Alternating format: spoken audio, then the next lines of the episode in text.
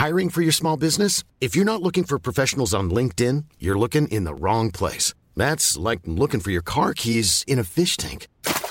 LinkedIn helps you hire professionals you can't find anywhere else, even those who aren't actively searching for a new job but might be open to the perfect role. In a given month, over 70% of LinkedIn users don't even visit other leading job sites. So start looking in the right place. With LinkedIn, you can hire professionals like a professional. Post your free job on linkedin.com/people slash people today. This week in League, Mitchell Pearce shows how completely he's adapted to life as a knight as he ducks his head like the best of them. Wayne is the rain and GI is the plane as Greg calls time on his career. Nene McDonald graduates the Shunter School of Conditioning and begins at the Dugan School of Whistle Recovery. Plus, we look ahead to round six of the 2019 NRL season. All that more this week in League.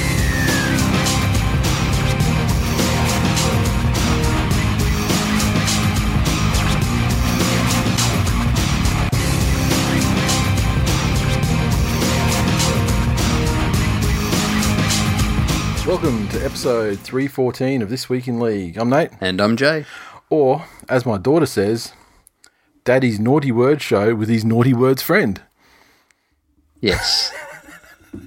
And like, I mean, honestly, even if you've only been around for one week, you would understand how appropriate that that description would be. ah, from the mouths of uh, seven-year-olds. Um, what's happening, man? I'm sad. Why are you sad? Well, you Or, fucking. or you lost the Titans? You That's fucking any, any other reason? Oh, yeah, multiple, but you know. It's funny though. but I mean, I'm I'm sure was it last week or the week before, or maybe it's every week that I've been saying, "Wow, I just can't see where the first win for the Titans will come from." yeah. But I'd just I'd- like to say, I was fucking depressed, man. Do you know how depressed I was? how depressed. I started to think that Linkin Park was a good band. That's how depressed I was. I see you you were- you were uh, running like numb over and over, Yeah. or, or or one of their like because their their career was very much like the West Tigers. In fact, where like whatever you think of their musical output overall, the strongest material was at the start, and then, and then it was just a steady downward trajectory. Did they have more than one song? Yeah, yeah, they did. Yeah, they- Was it the same, like the same melody with just different words on it? That's that's progressively that's what it became yes. There was definitely a style that they became towards the end which was always like which was like the one song that you skipped on the earlier stuff. And then they started just doing all of that shit all sounded exact well it's like Bon Jovi. I mean you know all their stuff now sounds exact like they had like you know the like the Have a Nice Day and you know This Is Our House. They're all the fucking same song now. Yeah. like they've, they've they actually established a formula that they could sell a fucking you know millions of. Yeah, but Jon Bon's not, you know, angry at dad because he wouldn't let him go out. And, He was, and then he became the dad. And reality of life, he's got to provide, so he's just got to keep banging out. This is our house, and you know, Yeah. sell it to as many people as he can. no, I, I was sad and fucking then I went through the stages and I got to anger. Yep, I take it out on, like, I've got a little. receptacle. No, what? Oh, no. well, no, the first stage is just passive aggressive shit. Like, what's that thing you put in Facebook group? Whose nana did you fuck on the weekend? Wayne's guiltless. She been left hanging up here, or? Hutchinson, no. Um, no, I've got a little robot vacuum Yeah, that cleans my house. a Roomba, No, uh, it's a Samsung. or like an Aldi, an Aldi version. No, um, and A Roomba. I'd cooked dinner and there were crumbs all over the bench, Yeah, and I didn't wipe them into my hand. I just swept them onto the floor and made the robot pick them up. So yeah. Well, fair enough. I'm not saying like I, I don't condone slavery, but I understand it. And you know, if you're going to enslave something, then you know, robots is good as anything until they until, they, the, the uprising. until, until the uprising, and then you know, and then who gives a fuck? Because we'll be all plugged into the Matrix anyway. Which is not that bad. I mean, you know, it's than dancing dancing around to stupid dirty people raves in the bowels of the fucking dump. oh, that sounds good to me. A rave in a tip.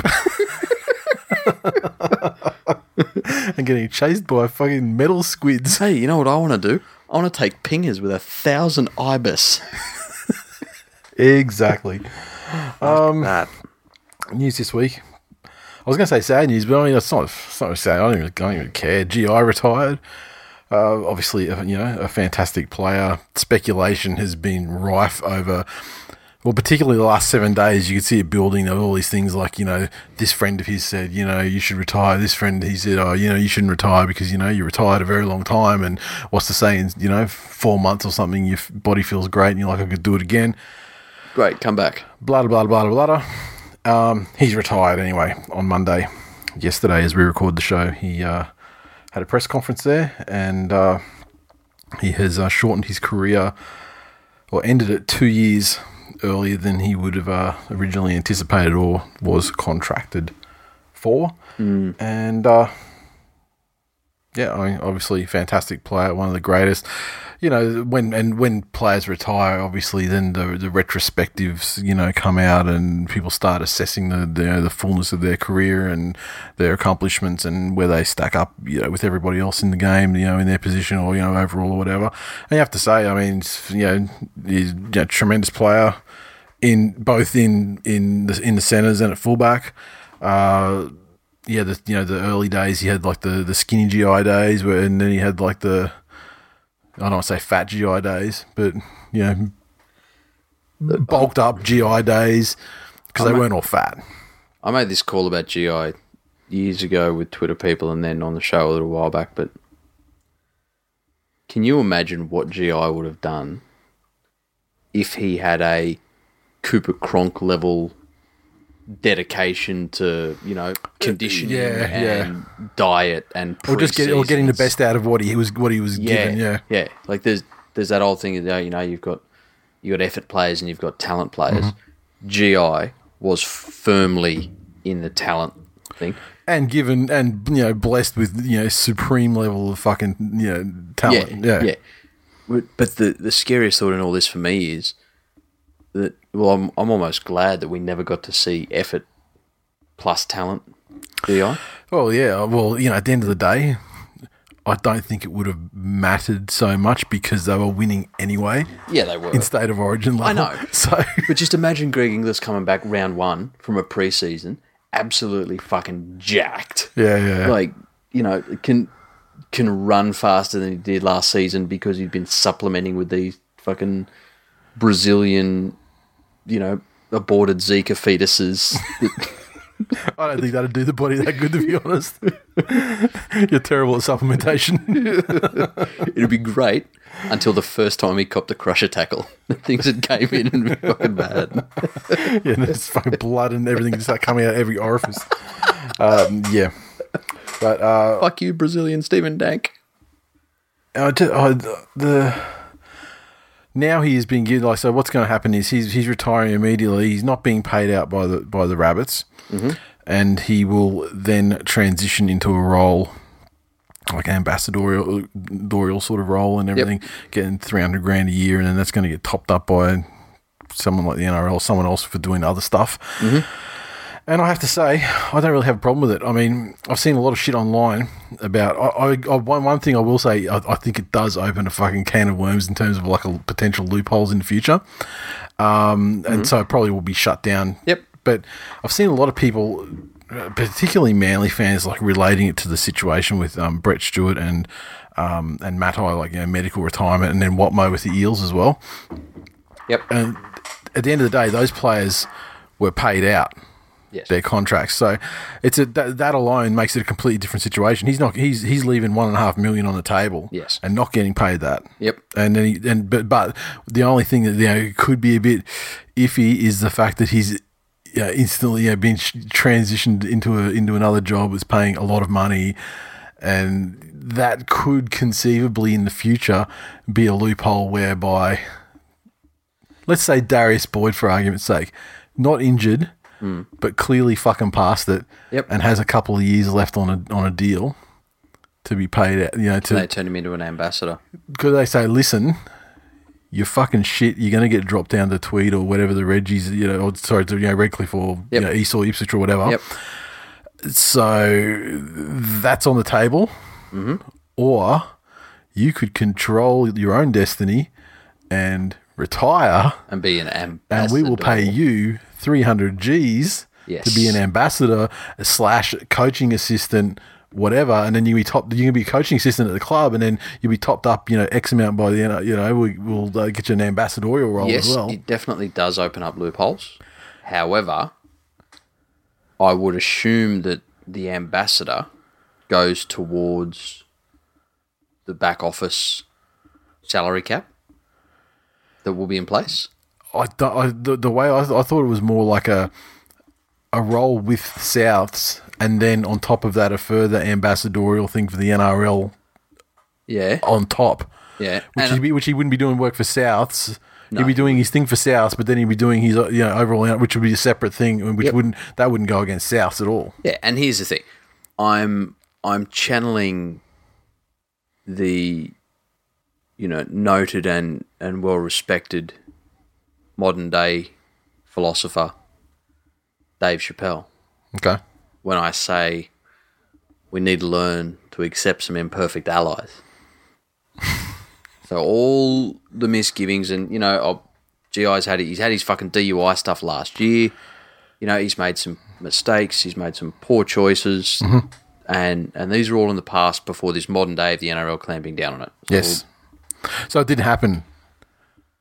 but you know the work that he can potentially do in indigenous communities Yeah. especially Yeah, i think you know that the the pros outweigh potential cons of the past you know i don't think every player that wants to yeah. medically I, I- retire yeah, I, and, I have no problem. I have no problem with it in terms of his past. and this is the thing though this comes down to the fact that life isn't fair and that there are no jews in the nba right Yeah. like you said greg inglis was blessed yeah, with a fucking unholy amount of natural talent for the game. yeah, He happens to be an Indigenous Australian Mm-hmm. with strong ties to his community. That's why he's got yeah. know, this this um, current role. Every player Yeah. that wants to medically retire, like Darius, isn't of that worth. He's not of that value. Oh, there, no, he's he's he's proven that he's Yeah. not. Yeah. So, yeah. However, but he still could he could still get a job in the office because like this like Yeah, you talk 100% that that that's not a back office cap. It's like a football department cap. But they could say he's just fucking he's servicing He's NR. NRMA clients or something like that. You know, some sort of liaison there and pay him fucking million dollars or some you know Yeah, some they could. bullshit fee, and um that wouldn't that wouldn't be a problem. At, They definitely could. I I would assume the NRL is smart enough to have something in that about market rates for roles. Let me just stop you right there. you you would assume the NRL are smart. No, no, you can't assume for the that. same way Not that anymore. they, they have market value for players on salary that you Yeah. can't. Yeah, but there's no such thing as market value on some fucking corporate dude that's off the, you know what I mean? Like, Yeah, it would be. 100%. nothing that they can enforce though. They can do football department stuff and players, Mm. But they can't. They can't tell the the Brisbane Broncos how much they want to pay a, like a marketing executive or some Then they bullshit. would reserve the right to. Because it's Broncos. Broncos, they're private. They're a private company. There's no. You They know, are. But then they would reserve the right to, you know, um, tack that onto their salary cap. Yeah, but I mean, I'm hoping they're fucking smart enough. So, yes, what I'm saying is I, I believe that they'll clamp it down pretty quickly because I mean there hasn't been there hasn't been another situation happen like with the the rort that the fucking Dragons pulled with Gasnier. No. where they right. paid him nothing the first year he was like there, $14,000 massively back ended thing, and then he retired, and then you know to win won the premiership, pinch hit for a premiership, Yeah. retires, then they've paid nothing for a fucking world class centre, Yeah, you know. that's it. Um, but you- you know, the other thing, look at so look at medical retirements. Yep. Right. So you've you had, um, what Mel was the last high profile Yep, one. The rest of them that happen are really like um, Brown for the Panthers. yeah, He ruptured his bowel, yep. which is that's in the Fucking, fucking, hideous. Like, well, that's in the Rosie Batty level of irony. that's um,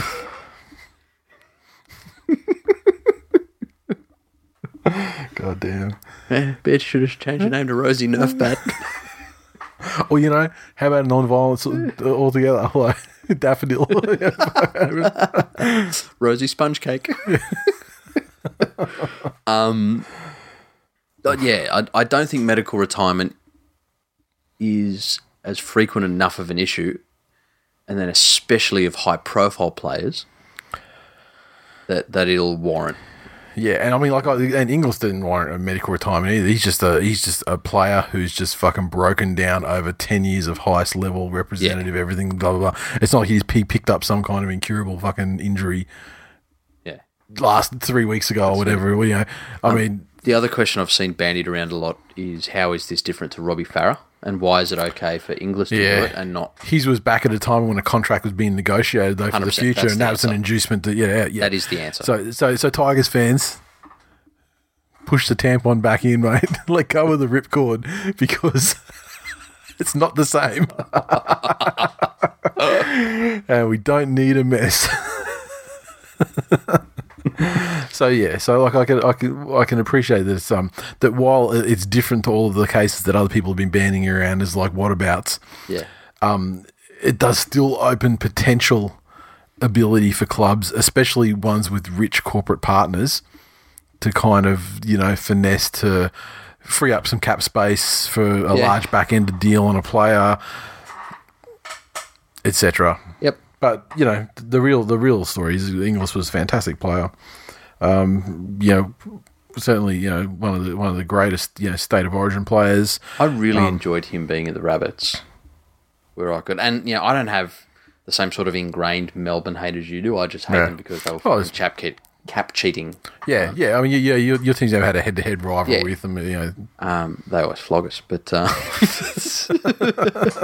um, it it was really nice when he went to South yeah. to see him, you know, outside of that den of country that Yeah, yeah, that was Melbourne. So yeah. Agreed. And um, you know, it's funny. They always talk about like Mal Meninga's got to be fucking immortal, right? Mm. I reckon Inglis is fucking better than him though. I mean, like apart from the fact he didn't kick goals, yeah, every other aspect of play, I think he fucking had him easily, easily. and none of my family members have ever told me that Greg Inglis cheats at euchre. Well, his brother didn't kill no one neither. I mean, let's if we, you know while we're, I mean, if we want to, if we're trying to like run this shit down and compare apples with apples, to my knowledge, I feel like it would have been brought up in the media by now if it had happened. Look, yeah, and in the same lines of my comment about imagine an Inglis that was just one track minded about physical Yeah. fitness. Imagine a Meninga in the modern game Mm-hmm. with with all of that around him playing a professional sport Yeah, because he was a copper. yeah, It, uh, Yeah. you know, um, that's kind of it's like kind of about as bad as it gets, right? well, imagine if Without him have covering up anything. Know? yeah. Uh, yep. Uh, what else do we have here? Um, yeah, done that, done that, done that, done that. Oh, so Cam Smith. Speaking of cunts, segueing from Mal Meninga, Cam Smith broke the points record finally. Um, he, the record, of course, was uh, held previously by Hazem El Masri and uh, and uh, Cameron Smith drew level at twenty four eighteen, and then you know passed through the course of the game. And uh, look, you know, it's a great achievement. However, I would say I don't have all the stats in front of me, but I would I would say that it's a testament to Cam Smith's durability and longevity in the game, rather than his incredible point scoring ability and feats. Yes. I think it's more, I think it's taken place over a tremendously much longer period of time. I I would suggest that the only sports in which highest points or points equivalent matters is basketball, uh, cricket. See, not even cricket then, because half the team aren't, Yeah, you know, um, career batsmen. yeah, yeah. You know, they're just there for fucking warm bodies. That's what you're saying. There should be one like a there should be a category for those for those who've never kicked a goal in their life, with the with with some asterisk exceptions there, like their their last game when they get the obligatory shot, Yeah, you know, for the it. last try scored or whatever. Well, but even even that, you know, you Yeah. would suggest uh, a proportionate number of tries are scored by centres and wingers. Yeah, Beav would be up there though. You know, yeah, Beef would, but I'm saying, Yeah, you know, but mostly, yeah, it a would, prop Yeah, yeah, prop's not gonna. He's, n- is never there for Yeah. you know the the highest Well- score. So you know, lay off the fucking Lamingtons and, and maybe try and play for a backline spot. And you could be a GI, like a beast down the centres. I'll, I'll tell you why my my final piece of categorical proof of why highest point scorer doesn't matter. Why is that? Because Cam saw- Smith holds it. I can't I can't remember where it was posted. It was it Twitter, might have been the Facebook group. Somebody said, and this rung true to me. Said he's only holding the spot warm for Jarrod Croker. yeah, and he's about what two hundred behind or something, Yeah. and he's still plenty young enough. Yes, he's, should, he he's should- got like five seasons. Yeah, and and you know his Cam Smith will certainly you know increase his lead over over the course of this season, but I dare say Croker would narrow the gap between those two Yes, over over the course of this season. Yeah. and he, he, he I, I wouldn't imagine he'd, he'd catch him, but I mean I think he could easily take you know 50, 60 off Yep. that lead. that's Yeah. it. And so here we are now talking about a In two years' time, prestigious award where Jarrod Croker is the highest point scorer. yeah. So Well, he, he can kick a goal, I guess. With tears through his eyes and shit. I mean, like, okay, if we're gonna we're gonna boil it down, who's greater? Then yeah, Hazem El Masri, who I can't think of anything to say about him, versus the person who's just usurped him, Cam Smith's got that fucking barb barb harping, harping on him, you know, outside of footy training, just like fuck, did you see his- the photo they put in of her? Yeah. Oh. Yeah. And um and then you've got Croker, who he's kicked all of his points through fucking like teary eyes. So that's some sort of handicap. So who's so whose handicap that's is true. more? Who you know maybe Croker does you know That's does the, ma- maybe he's already should be the record holder. You know if you put like a handicap system in place. Mm, he is So- indeed handicapped. Yeah. Well, I mean, yeah, like you said, he's seeing four goalposts each time. Yes. It's fucking miracle he even gets one of them over. Yep. Um, but the best thing that came out of that Cam Smith thing, you see the video from Hazem El Masri? Oh, fuck, you're kidding me. You didn't see it? No. I'll have to show you when we finish recording. But it was like a video of like him and him and his mates in a lounge room watching it going like, the, the kick goes over and they're like clapping and they get up and they go outside. He's like, God damn, fuck yeah, like, and he's just like cursing him out in the like the back patio area of the house.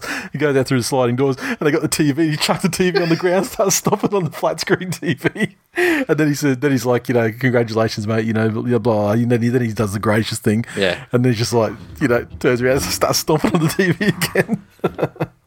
oh, it was fantastic. It was out pumped out through. Uh, I saw it pumped out by the the Bulldogs Twitter. And uh, that is some uh, finally some some fucking good content. That is. I, I, I, I lie. I mean, like they they have been getting better, and it has been, been pretty good year, this year. Yeah. So far with the social media content, but uh, that was another excellent example of. Um, do you want to talk about the referees stopping the, the games and whatnot? We can talk about that in the actual game itself. Yeah. Either way, fucking sort yourselves out, cunts. I mean, like, I, I hate to I hate to agree with someone like Phil Gould, but I think he said something about referees are so they've been trained to be so hung up on the process of everything that like they've lost the feel for the game. Yeah. Whereas like who cares what the process is? You can fucking clearly see. Yeah, the cunt's Like, legs. yeah, yeah, Yeah. I mean, so fucking stop the game for God's sakes, you know. Um, but yeah, I guess we'll get to that anyway. Yep.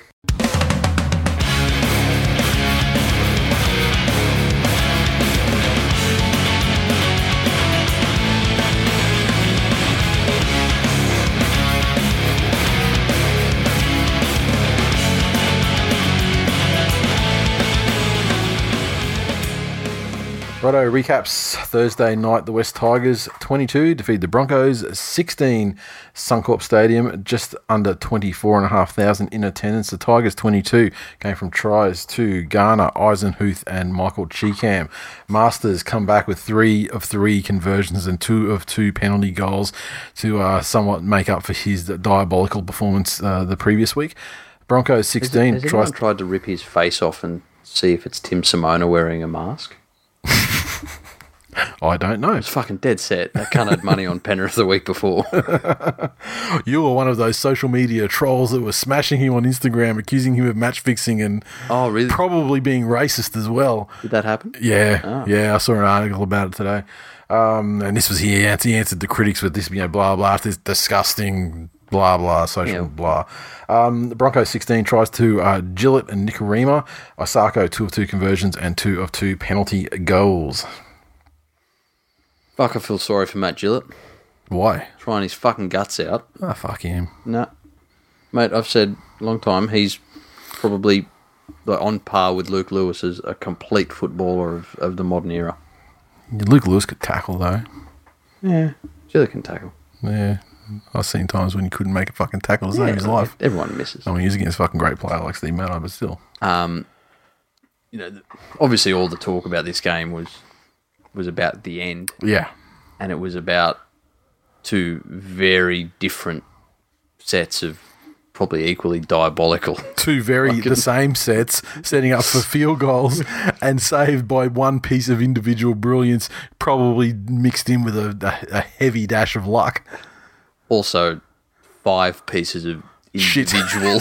Bronco, it's five pieces of Brisbane shit, yeah.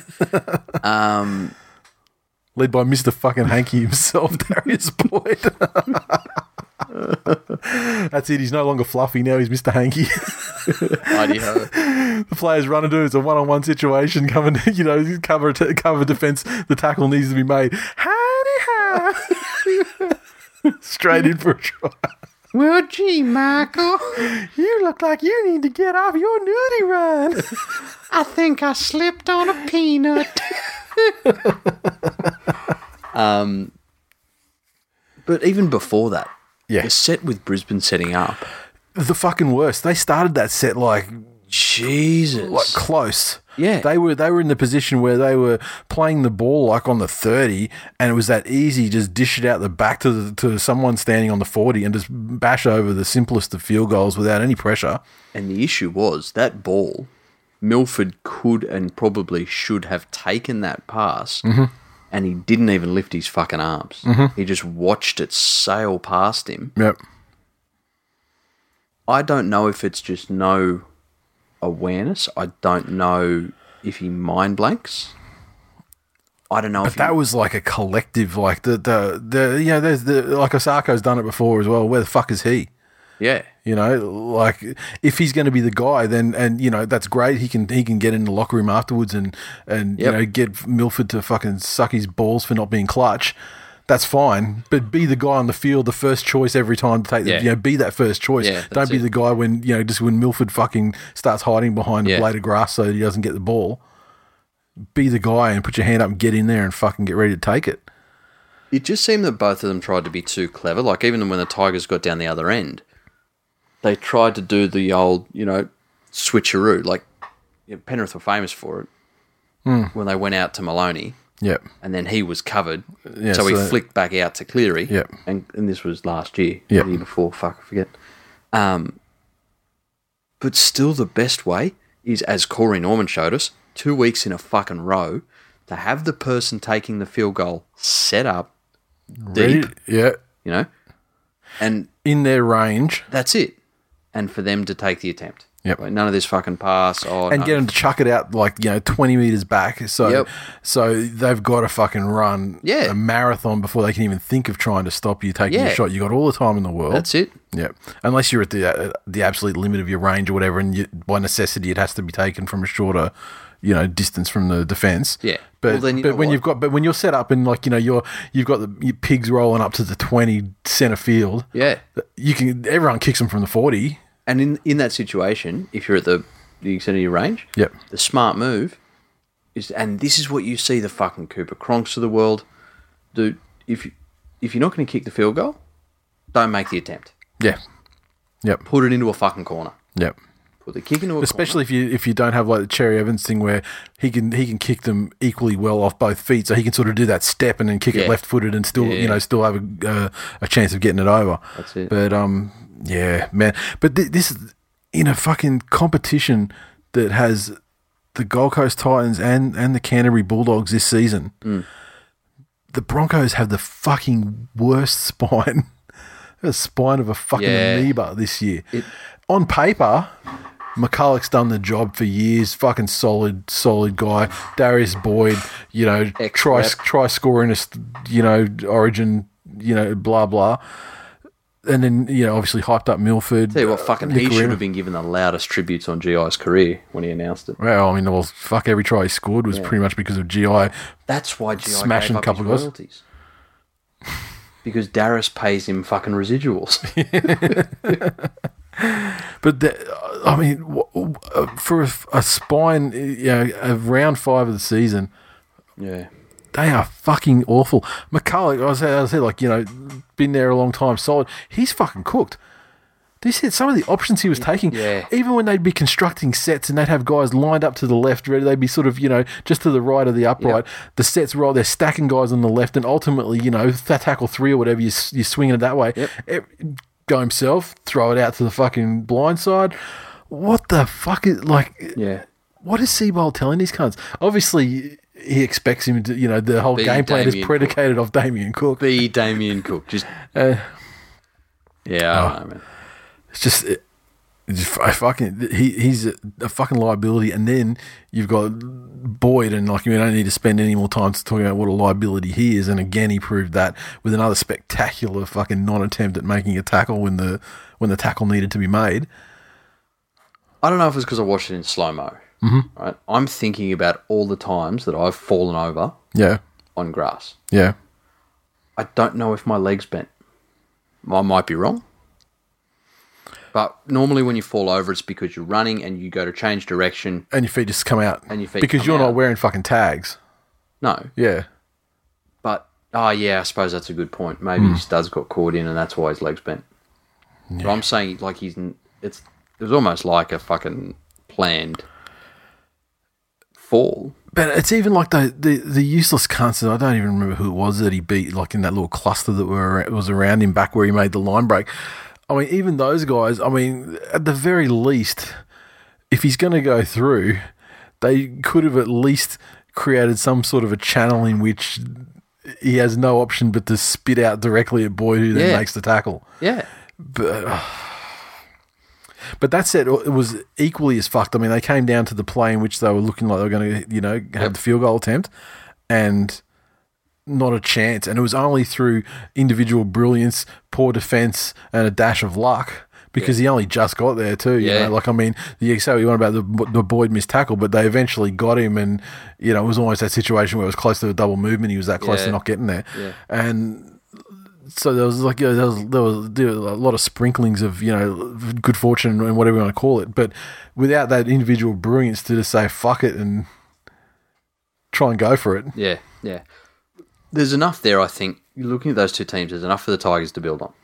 Yeah, well, but the other thing as well, I mean, is the Tigers capitulated badly in that game. I mean, they had they had that game well in hand at like Yes. 16-8 or whatever it was, with you know not a great deal of time left, and they let the Broncos way back into it. They certainly did. Um, but you know, Reynolds is is doing what Reynolds does. He, yeah, he, he just seems to me to be like a Great wo- club man. a working class Thurston. You know how Thurston would do that thing where he was just he, he was he was like a um I don't know a like a, a pug on meth. You know, like he just fucking everywhere. Yeah, Um, and and Reynolds to me, you know, he's tempered that, and he's got the same level of enthusiasm and intensity, a fraction of the talent. but fra- fraction of that. Um, but he's also gotten a lot of stupidity out of his game. Well, he's not tripping people every week. He's And- not tripping people. He's and I'm not, no, and I'm not noticing him giving away a ton of penalties either. Yeah. And that little short kicking game he's developed. Hmm. Like he always had a decent kicking game, but now, so it's uh, Yeah. But I think both both. I mean, the Tigers very happy to get the win. No doubt they needed it. I mean, they kind of fell in a hole after starting the season well. Um, but you know, it wasn't that that win. I don't think, apart from like the emotional, you know, euphoric thing of uh, last second try, Yep. you know, by you know against the odds by a player. Take that out of it, and it's barely the other side of the coin to the week before yeah, losing correct. a fucking shit fest to you know to the Panthers. So you know both sides have a lot to work on, but they're I like tell you, it does, it does it does warm the heart to see the three Queensland teams in the bottom four. Yes, And what a shame that the fucking dogs could not get their shit together to give us the, the trifecta propping up the entire table Well, what do for probably the first time in history. what do you expect when there's a fucking Queenslander running their team around? Yep. Okay, what do we got here? The uh I mate Chewy on uh, on Twitter. Said, uh, Boyd, you he's look. Chewy got permanently deleted from Twitter. He's only there through fucking magic and witchcraft. So like, like when you are permanently banned from Twitter, it's amazing the shit they'll catch you trying to do, trying to sign sign back up. Fucking oath it is. It's it's impressive, believe me. I mean, and but he's he's managed to claw his way back. Then he directly tags the Broncos in this tweet, like he wants to get fucking xed off again. Boyd, you useless fucking cum guzzling piece of shit. Put your goddamn body on the line, you gutless cunt. I refuse to watch the Broncos again until Boyd is sacked. Utter fucking disgusted at the way you were playing as a so called team this year. So, uh, yeah, shout out to the Broncos account who, uh, who obviously don't have a block and report policy. Um, good on you for taking that very constructive criticism. Or are just okay with the truth. Or they've already blocked him and they didn't see it. but I mean, you know, Twitter's getting people now. They're ta- they're tagging people just who call other people cunts Yeah. in their tweets, friendly or no. No, hang on. It's not. That's not cunts, is it? Cunt, yeah, Really? yeah, pretty sure. Um, yeah, they tried to fucking they tried to hit us with that shit. Oh, that's right. We're calling Chapo a cunt. Well, not even calling, not calling him a cunt, just using that word in a tweet that was actually f- a fairly friendly tweet. Yeah. And so that that's and you know they give you the option when you get when you get the suspended. It's like you know click here to sort of acknowledge the, your, your punishment, then you'll delete the offending tweet, and that you won't do it. You know That's right, And so yeah. so they can say you know you, you've got to you've done it before and you've conceded you've done it before. And I'm like no, I fucking will not concede. Appeal. And it didn't take him more than a couple of hours to Oh, really? to yeah back down, and that tweet's not deleted immediately. As soon as as soon as the thing came back and said, "Oh yeah, it's back," and you know we've got the results of your thing, I'm like, boom, where's that tweet? Retweet. just to Wonderful. just to say, motherfucker, I'm not deleting shit. Uh, JDHD said, uh, and so the 2019 Glenn Blakely Fairweather Cup goes to the Tigers. Real Dad assuredly is surrounded by Toowoomba Loompas with a tear in his eye and a stiffy in his pants. Yes. This year, he's a Tigers fan. Your friend and mine, Mr. Wars. What a fucking cripple fight. I'm absolutely here for Jack Bird going full Michael Hancock with the cross field. If this is how Seibold is going to play Milford, in brackets, as a fucking potato, sucking the life out of him, poor cunt, uh, what type of rugby league are we playing? AIDS. you said it, brother. The Gold Coast Titans got their first win of the season over the did. Penrith Panthers, 30 points to 24 at Cbus with an alleged crowd of 8,600 plus a few, plus the real crowd, 8,600 people plus the actual crowd. And uh, the Titans 30 came from tries to Tyrone Roberts, Michael Gordon in his 250th game, was it? Yes. Anthony Don, Jarrod Wallace, Bryce Cartwright with also with tries. Uh, Gordon five for five conversions. Panthers twenty four tries to Maloney, Kikau, Fisher Harris, Mansour, and four of four conversions to Nathan Cleary.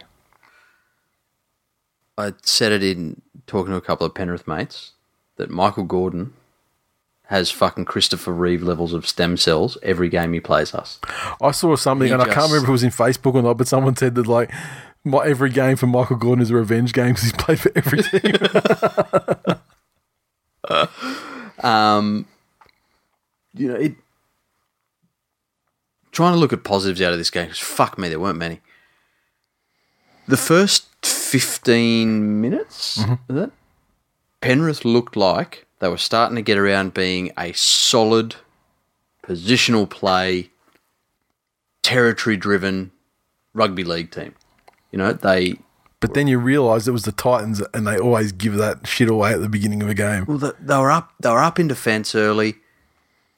They were structured in their offensive sets. There was nothing too flashy, but you know, then they start to do stupid shit and just let the Gold Coast right back into it. They had them on the ropes. Yep. They had the Gold Coast on the fucking ropes, and then the fucking errors and the penalties start, and they're stupid penalties. They're fourth, fifth tackle, or they're fucking you know relieving drop balls right when we're starting to build pressure, and that stuff's all good and well, but it doesn't lose you games unless the opposition take advantage of it. And to the Gold Coast credit, they did.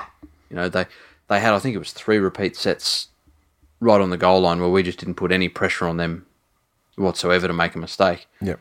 Um, and then the Wallace try that was scored that that was one of those ones where I sat there afterwards wondering, hang on, was there a whistle? Because it seemed like yeah, You know, you know the ones where there's there's a whistle for something and the player just runs through and grounds the ball out of habit. yep. I'm thinking, fuck, what are we going back for? Oh, oh, fuck, they've given that. Oh, Yeah. fuck me. It it was so simple that it surely must have had an obstruction or something like that. Yeah, that's a, that's a thought process. Yeah, hundred percent, hundred percent. There's been a lot of talk this week, and a couple of the players have come out. Like you know, RCG came out and, and said that his form's not good, and he apologised to fans, and he promises to work on it. Do you apologise for being a fucking piece of back. shit? Try and want to be want to be fucking tough guy? I don't know. Um, Because I don't I don't remember hearing that quote. And that's what the fan that's what Penrith fans should be wanting to hear. because fucking hell, you don't have to do that shit. no, not at all. Or do it when you're actually fucking When you're cucking top. your Yeah, opposition, you know. That's it. Yeah. You know, um, Fisher Harris played his guts out in that game as well. But fuck me, I've I've never been so depressed about our dummy half prospects because Katoa looks like an old man that they've come in. They've, they've got to come in who is afraid for his life at what he does. and and but you and you've never been a massive fan of him. Never. But then you're like but then you had like you had Egan in your pocket and but he's proven not to be an, ans- an answer for anything either. Yeah, it. I, I think with a bit more first Oh, grade one time. that's still on the book is uh, get him in. Couldn't do any worse, surely. No, he's um, medically retired. Coaching staff. Yeah, that's what I mean. He's still on the books, though, right? Yeah, that's it. Signing for one of these fucking one dollar contracts before June thirty. Um, and fu- I don't know. Maybe all of that time playing hooker in his entire junior career um, has meant that Katoa now needs to really focus on the service he gives. I don't know. Um, but our ruck speed was woeful Yep. in this game. In the beginning, it wasn't too bad. And I believe the forwards made up for a lot of poor dummy half work. Yeah, But then when we were under pressure and people were starting to fatigue, it became really clear just how slow Katoa is. yeah, Um, and that's one area in the modern game that you can't afford to be poor in. yeah. Teams get absolutely fucking monstered. Especially now that they have the whole referee discretion thing as well, where Yep. that sort of thing is given a lot of leeway as well. You Yes. know? yeah, Yeah, hundred percent. And and the other sad thing is that Josh Mansour, it's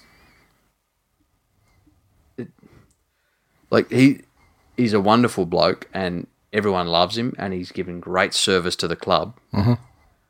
But after fucking Don caved his melon in, and again, you, you would hasn't bes- hasn't been the same since he had to put on John Travolta's face to fucking hunt down the the, the Uber criminal. Yeah, if if anyone has woken up from surgery and said I could eat a peach for hours, you could understand them really not. But he's like he's shirking contact. You know, he, he's a winger for and like I and like I get I get that. Like I understand how it happens. Yes. But you you can't be doing that shit, you know, and, and be doing your job to the you know full extent that's Yeah. required by the side. you are a winger and you are going to get kicked at. Yep. When you're a winger that doesn't have a height advantage over a lot of people, I'm surprised he doesn't get kicked at more. It has to be yeah, yeah, and you have to do the stuff that you know got your face caved in, you know, Yeah, by like by ridiculous, you know, courageous body on the line Yeah, shit with no with Um, with no good ending. th- there's a lot to do there, but I'm just hanging on to the, the stuff that we're gonna have faith in the players. And I've heard, you know, direct quotes from players saying that they they know what they're working on and they know what they need to do. Um, They said that they would have said that last week though, right? Week before. no, they They won say the that week every before. week. You know, okay, the week before that then. I'm, sure they would. What I'm saying is that's that's Melbourne, the, that's the didn't standard. That's the standard Yeah, shit it you hear at you know Well- press days. Forgive me for wanting to light a candle. I've, look, there's no forgiveness required. I understand it and I appreciate it. But fair play At some stage, you can't light candles for fucking seven years and put it into five. All right. uh, yeah, with the Titans even losing fucking Moonface. Yeah. that would have been they would have had any excuse to to get down and Yep, yep. But um, no, full credit to them. They took it. See, Michael Gordon is uh, well and truly assimilated with Gold Coast. Fuck was that? That was my phone telling me it's almost bedtime. You got a lullaby fucking thing on your phone. I sure as fuck do. I was going to say, uh, also seeing uh, Michael Gordon uh, fully assimilating with Gold Coast culture by walking to the sidelines after the game and getting a beer off a fucking Off a rando. off a rando, and uh, and and having a shoey out of his own fucking boot. So, uh, Yeah, that's it. mate, Well, the, the, the king, king, Well, king. hang on. He grew up near Southport, didn't he? Well, there you go. Isn't that his whole thing? Like I, he, I don't. he I promised the don't- don't coach of his junior team that he'd come back up and play. He's there. played in so many places. I've no fucking idea where he came from. Well, yeah, he's played what? Penrith, Parramatta, Yeah, Sharks. Sharks, Gold Coast. Gold Coast. There's got to be more in there, right? Where did he start? Did he start? Did he start his career with the Panthers? I think so. Yeah. Look, you know, people who can be fucked looking that shit up can Eh, fuck that. aficionados of Flash Gordon Yes. can, uh, you know, let us know where if he made his debut for fucking Arboria. Um, Fat hairy, Lazy. Fucking unbelievable. Except for Tamau and DWZ, none of them deserve to wear the jersey. Katoa throwing up shit sandwiches from dummy half. RCG with his fake tough guy cunnery. Discipline and heart lacking. Halves couldn't manage a hard on at the moment. Hashtag hello darkness, my old friend. Shanta 86. I heard LeBron was making Space Jam 2. Is it fiction or is it a documentary? Somewhere there's a young, skillful, determined rugby league Monstars outfit that's left 17 fucking shells from Penrith. Paul Mac underscore 78. Michael Gordon. It's funny. It's not even a response to that previous tweet, but it just it just matches with it. Bookends it beautifully. Uh, Michael Gordon is greater than Michael Jordan. We fucking thrun through those Panther frauds. Uh, Aaron Marr. James Maloney would have to be one of the biggest whinging cunts in the game. Generally speaking, I like Penrith, but that prick really does test you. And uh, Stuart, apparently Ivan's not tired anymore, but I'm tired of Ivan. How the fuck did they train all week and go out there and not know what's up? Their one play, pass it to kick out, was good for six points a game, but what else have they got other than rubbish midfield bombs? New rule if you're not into 20, kick to the corners and get yourself set defensively. If it's good enough for the Roosters, Storm, South, dot, dot, dot. That is fucking. True as shit. That's the stepdad remix. Yep. That Yep. Exactly. The Storm, 18. Defeat the Cowboys 12 at 1,300 teeth, just over 14,000 in attendance. The Storm's 18 tries to Will Chambers and a double to the Fox.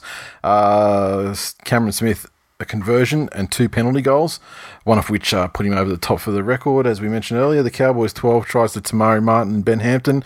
Kahu, one of two conversions and a penalty goal. Cowboys, so game for so long in this game.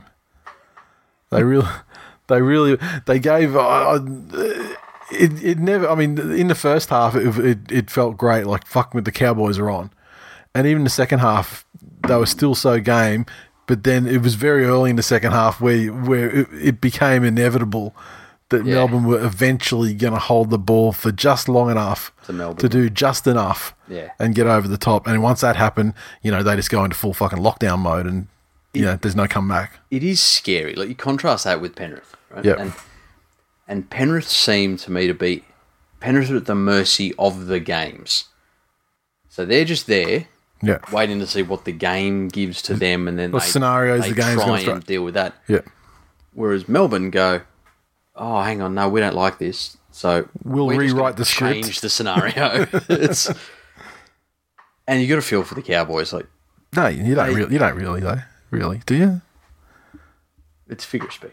Yeah. Yeah. Okay. We're not those. You don't really mean it though. No, I don't at all. Fuck them as a staff record label and as a motherfucking crew. Um, to be up, they they played really tightly in the first half. There was nothing you know, overly spectacular, but they just played some good basic footy. They were up by eight, and then fucking ninety seconds before half time, the killer Chambers just splits them. Mm-hmm. And then all Chambers, Of, yeah, all of a sudden, then ah. and he re- he really did fucking split him too. Like that's the that's Yeah. the that is the most open Will Chambers try I think I've ever fucking seen. To the point where I was like, who the fuck was that? And then you're like, isn't that Will Chambers? And again, you know, It's like, why is the Fox doing one in from the? s- and Cameron Munster, you know, Yeah, you talk about someone who's just leaps and bounds, leaps and bounds. the peak of their powers. And the one thing I really enjoy about watching him play is that the cunt is on both sides of the field, either setting up or supporting. Mm-hmm. And he is now firmly one of those players where even his presence is enough to create opportunities. Yep. You know, because he'll turn up on the other side of the field, and then some canny fullback will tell him to start stacking defenders on Yeah. that side because that's where the play's running. Yep. And then that just leaves Melbourne with options all over the fucking park. Mm-hmm. It's an absolute asset to that team. Um, what about the eye gouge? I don't see, like like Munster is a is a scrappy little player with a healthy healthy dollop of cunt in his own game. Healthy dollop. I mean, you know, it's it's it's no secret. I mean, uh, not so hasn't really emerged this year, but last year, like I mean, he's a he's a fucking little piece of shit, really. But Oh, he's a couple of steps above Larrikin. a couple steps below Paul Gallen back when he's when he's when he's dropping racial fucking slurs and pulling open stitches. Um, you know, it's the same scale, but you're measuring from the light side and I'm measuring from the dark side. Yeah, he's he's on the Michael Jackson. But the reason why I bring that up is because I feel that like players like that have a code and their code is like they're gonna do shit like, you know, pull stitches and, you know, do facials and things like that. But on the flip side of it, they're not really they're not gonna fucking convulse around like fucking like, like like like bitches if Yeah. something happens to them. They're kind of like it stays on the field, you know, and they and Yeah. and and and as he evidence as evidenced by when the referee said when he got up clearly clutching at his eye, and then uh, and then the referee came up to him after that play and was like, you know, do you want to make a report on, you know, do you want to report that eye gouge? Do you want to officially make a complaint about that eye gouge? And he's like, nah.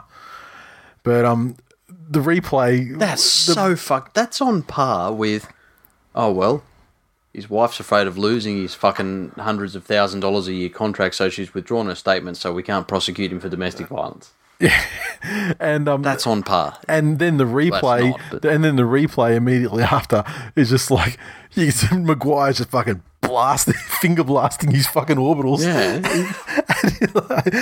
And uh, you know, once again, that's another player where it's no secret that he's a fucking piece of shit. yeah. And I wanted to, and I, I was just going to say on the field, but no, off the field too. Yep. Lest we forget the, uh, you know, bus. taunting the PNG youngsters with jerseys out the window of the bus like a, like an absolute fucking tosser. Yeah. Um, because third world children don't have enough problems. and yeah, and then they have to go and watch that fucking cunt in action, Yeah. and then have him taunt them after the you know or beforehand. Yeah. Um, like seriously, they can't take a piss till they're sure their dickworm's sleeping. Yeah, yeah, It's that yeah. bad, and they can't get a jersey. And uh, I th- and whilst the video evidence wasn't one hundred percent conclusive, but the angle that, we saw on the TV is pretty. Sure. like it didn't take much of And a do you know mental he- leap you know to get from A to? B. A fine. A fine. a fine. And do you remember back in the day, like when tripping and eye gouging were like the worst, probably two Yep. things you could do in the game? Yeah.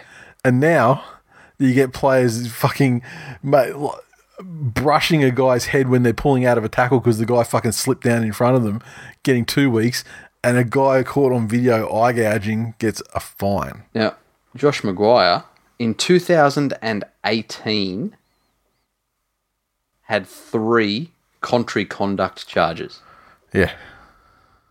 Around 14, 18, and 21. Yeah.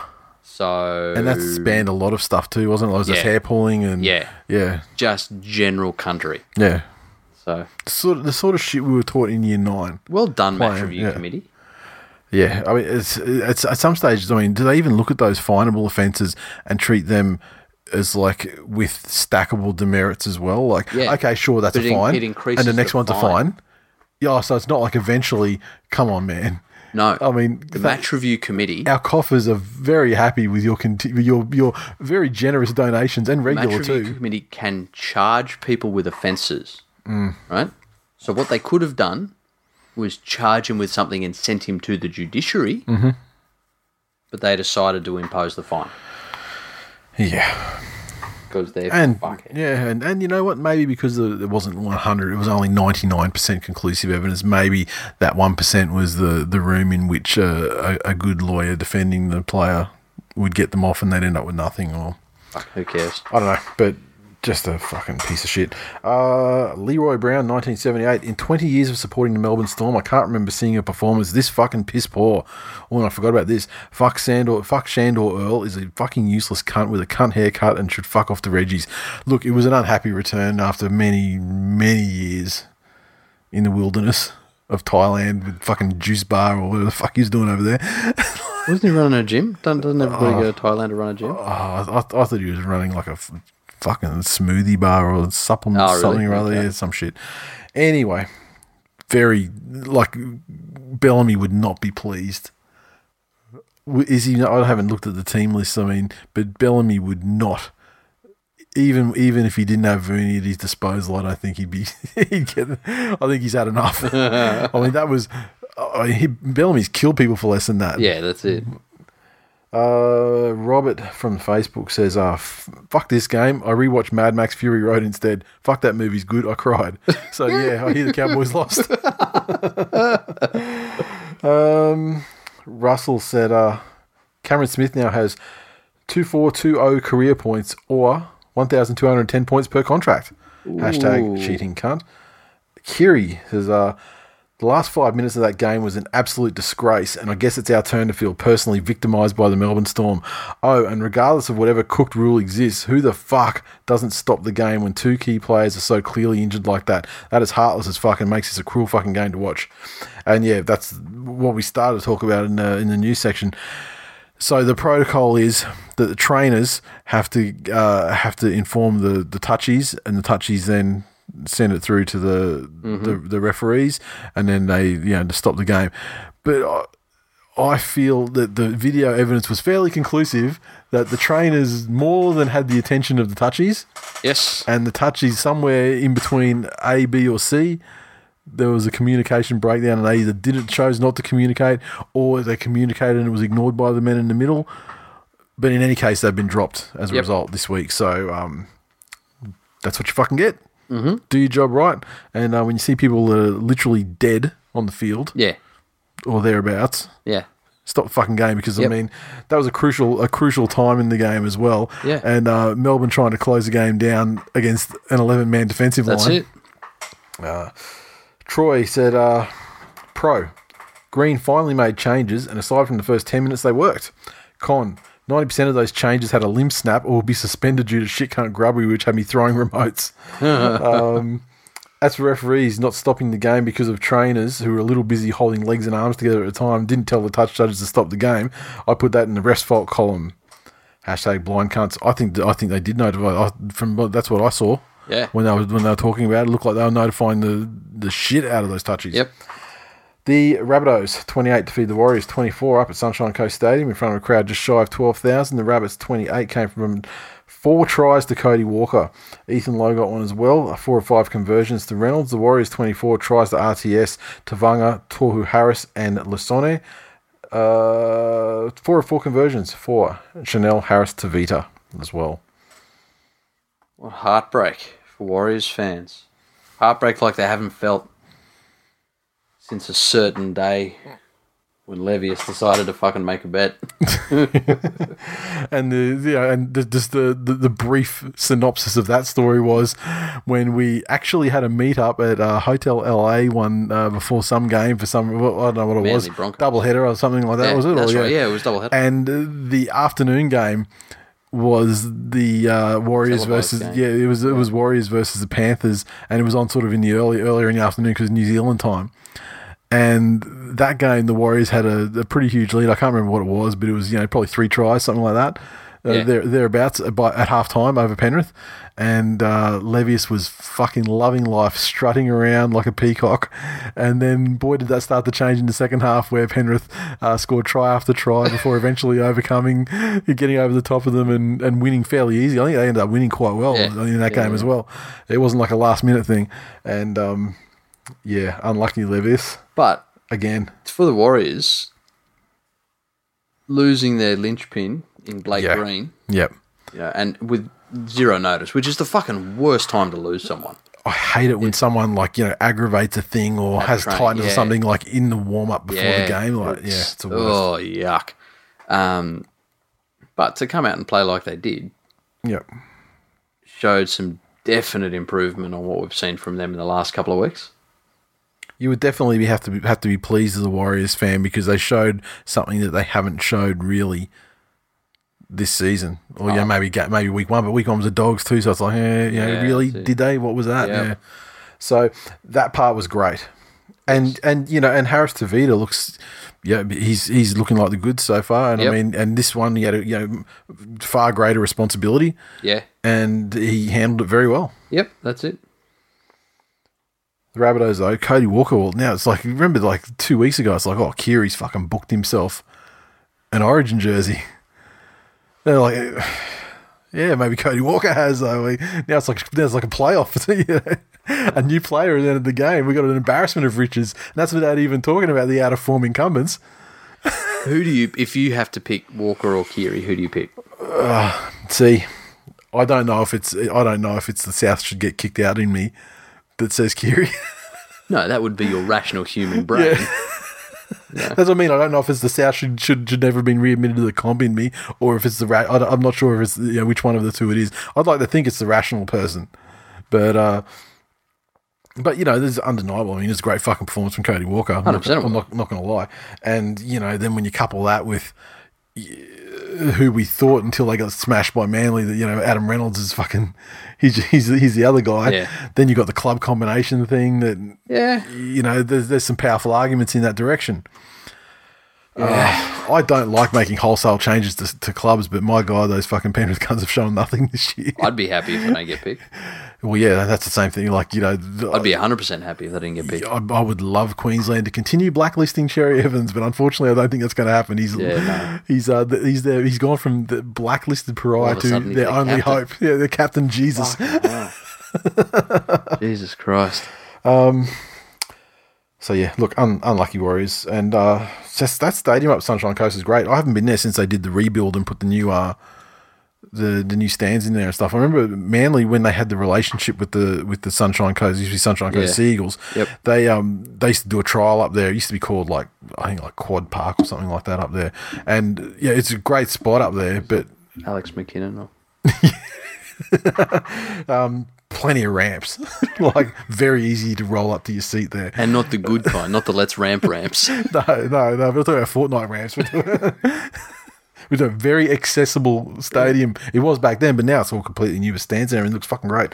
Um, and the Falcons, as they are now up there, are, are going very well in the local competition. really Alex McKinnon Park, that'd be called Sits. Oh, you are part of the problem. Um, and Levy said, uh, losing the chief playmaker just before kickoff and leaving it in the hands of a lad playing his second game and managing to go down by four isn't a bad effort. Plenty of good signs of improvement from previous weeks. That's uh, cuck loser talk. Josh from Facebook said, Imagine if South had lost their best playmaker, Walker. So brave from the young Warriors. Hashtag let's go on Warriors. And Dominic, also from Facebook, said, Kata needs to be dropped. Him and Boyd had the same tackling clinic in the off season, and if another cunt says bring in Ayshford, you got CTE, and, I, and if you don't, I'll give it to you. such a it's, it's, such a, a a treat to see Blake Ayshford always popping up in the twenty one for the Warriors and just waiting for him to drop. Uh, the mighty Manly Seagulls twenty six smashed the Newcastle Knights eighteen at their own fucking home place. 21,779 in attendance. Manly's 26 tries to George Taufua, Ruben Garrick, Joel Thompson, and Addin Fonua-Blake. Cherry Evans, 4 of 4 conversions.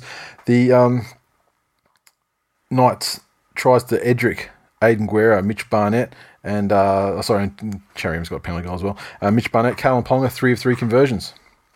And three Dally M points. Three Dally M points. Did you see that thing with fucking NRL Online doing a video on Twitter about two hours after the game? Kalyn Ponga's performance today versus Manly, and they showed like three or four times he ran the ball and made 20 meters or something. It's like, and what was the net total of all of that they did? In intangible benefits such as points?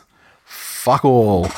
You know what I've come to realise um, is that there is a contingent of social media users who are not of our generation.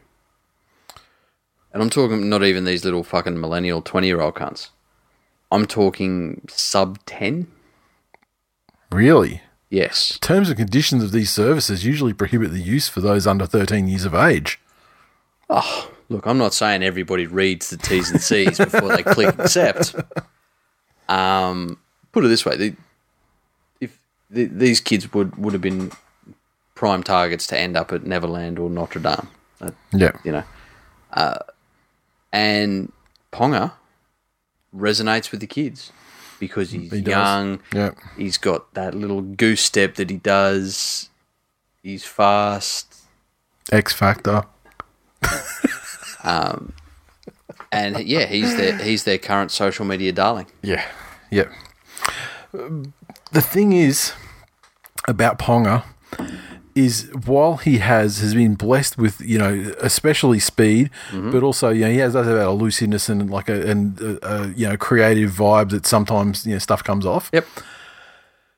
The motherfucker's Derek Zoolander though, well he's the reverse of Derek Zoolander because he can only go left. You're playing fucking Manly Ringer side that on the right hand side in defence has a combination in the line of Brad Parker next to Kane Elgey. And that combination in the game this weekend looked fucking rock solid. Yeah. Ponga every fucking time went left without exception. Went left, and even then though, I mean, you're still you're still dealing with the cherry that has to carry cover for Fat Sully, and then and then rookie Ruben Garrick as well. Dare say probably an exploitable sequence of players there, but you know he kept running there, no no results. Never tried the other side. The other thing I want to say to LG, he's actually starting to fucking like warm up into the side. Remember the whole talk about the Titans thing was like he's a fucking turnstile, blah blah blah. Yeah. You know, second only to you know Bryce Cartwright. Yep. You know, one on one, he's actually become this year under the tutelage of Des Hasler. He's become a good fucking defender one on one. Yeah. He's prone to racing out of the line a little bit, but when he does, it's not like the Maloney thing where he slows him down. He actually sticks. Yeah. He'll actually go and get it. So he's he's actually learning. And in attack, this was the first game um, of the season where now he's actually offering something in attack. He obviously feels comfortable and he's settled in. And I mean, he put on that you know that great pass for George for the, the first try. And so I think now it's actually it's getting to the stage now where finally Cherry Evans. I mean, Cherry Evans having a fucking great season, and I think part of that is because now LG's starting to move into the point where he's someone that the actually offers something, so that the defense has to see it, you Yeah. know, and not just you know gravitate towards Cherry Evans. Um,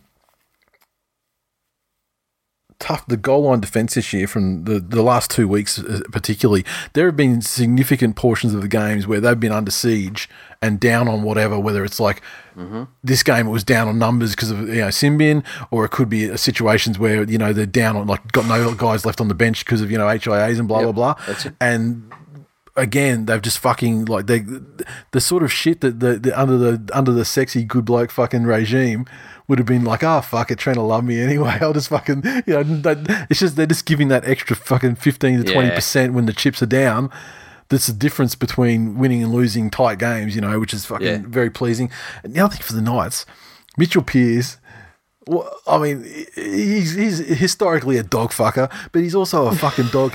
The, the you know the the dog he fucked this time was the Newcastle fucking public, because slipping into that shit or ducking his head as Newcastle players are renowned for doing, to get a little fucking love tap from fucking Fonua-Blake, he fucked their side out of any chance to winning that game. He might have thought he might have thought I'm going to stay down and win a penalty and ultimately he did. And not only that, he got the fucking bonus undeserved fucking you know ten. Like it was hmm. essentially a send off because I mean he was off for for ten minutes when there was twelve minutes left on the clock or whatever. But what he also did was, and the most crucial thing he did. Was he robbed their fucking side of a playmaker for the last 10 Yeah. minutes when they were chasing points to try and get back into the That's game? it. And uh, they offered nothing. The only thing they came close to doing in terms of scoring in that period of time was like some miracle fucking King Edricks thing when he was getting dragged over the sideline and chucked the ball Yeah. in, and it turned out to not be a try. But um, Yeah, and it was called back, but that was the only time that they cracked them at all in that last period of time. You know, just yeah, no matter how well they were rolling down. Um, the other thing is um, Fonua-Blake, obviously one of the form props of the year, and absolutely cucked Klemmer to the point where I don't know how comfortable I am with Klemmer being in the New South Wales Night of Origin side anymore. I don't think he's going to shit right ever again the way he got fucked in this game. And it, it got to the point where he just went fucking mental at the end of the game and like he's slagging off and shit. And Like as Fonua was walking off to the sin bin. Yeah. And then uh, then Fonua-Blake's getting, you know, getting racially vilified by the, the racist cunt Newcastle fans. You know, you know, no surprises there. But um, then Klemmer to the point was so cucked that the full time siren goes and he's just it's like beep, and the players sort of come to the middle together and shake hands and yeah, good game, whatever. He just turned around and just marched straight down into the fucking dressing room. So if we're done jerking off the fucking DB cockhead, Hey. Phil Blake. Hey, I just I I covered both sides of the game. Yep. I even talked about Ponga for far longer than he deserved, Cool. ineffectual as he was. what internet comments do we have on the game from the World Wide Web? Dean, Dean K88 said, uh, seems like the Knights didn't have the juice to win that one. Exactly. Juice or juice? What is it with you and Jews? My God. What's German for receptacle? um, Reichstagen. uh, MJ Eagle 23. Great win by Manly over a Nathan Brown coach team. Definitely a Trent Barrett revenge win. Oh, wait. Uh, Jai, kissed on the dick with penalties, and the Knights couldn't do a thing. You disrespected that jersey with your very untradesman-like performance. Hashtag apprentices. Hashtag our players' heads are falling off. It's funny. They, get- they, I mean, they, they, they need to get fucking the Foo Fighters to come down and play a, be- a charity benefit the way they are fucking caved in. in that, that fucking high. The only the only positive about that high vis jersey that I can say in in this in this occasion, they didn't do it for the fucking game against the Tigers this year. Yeah, true. That is the dumbest shit. That is the dumbest shit. Uh, Mario, some teams lose their best player and make excuses. Real teams lose their best player and everyone else steps up. Hashtag go Manly, hashtag Destiny. The Roosters 30 defeat the Sharks 16 at PointsBet Stadium, dragging down the moral fibre of the fucking country with their gambling promotion to the Sharks fan, just like they've done with their race, the racism and their fucking drug use, Yeah. And their and their just general cheating in general. Yes. Yeah, salary cap Yeah.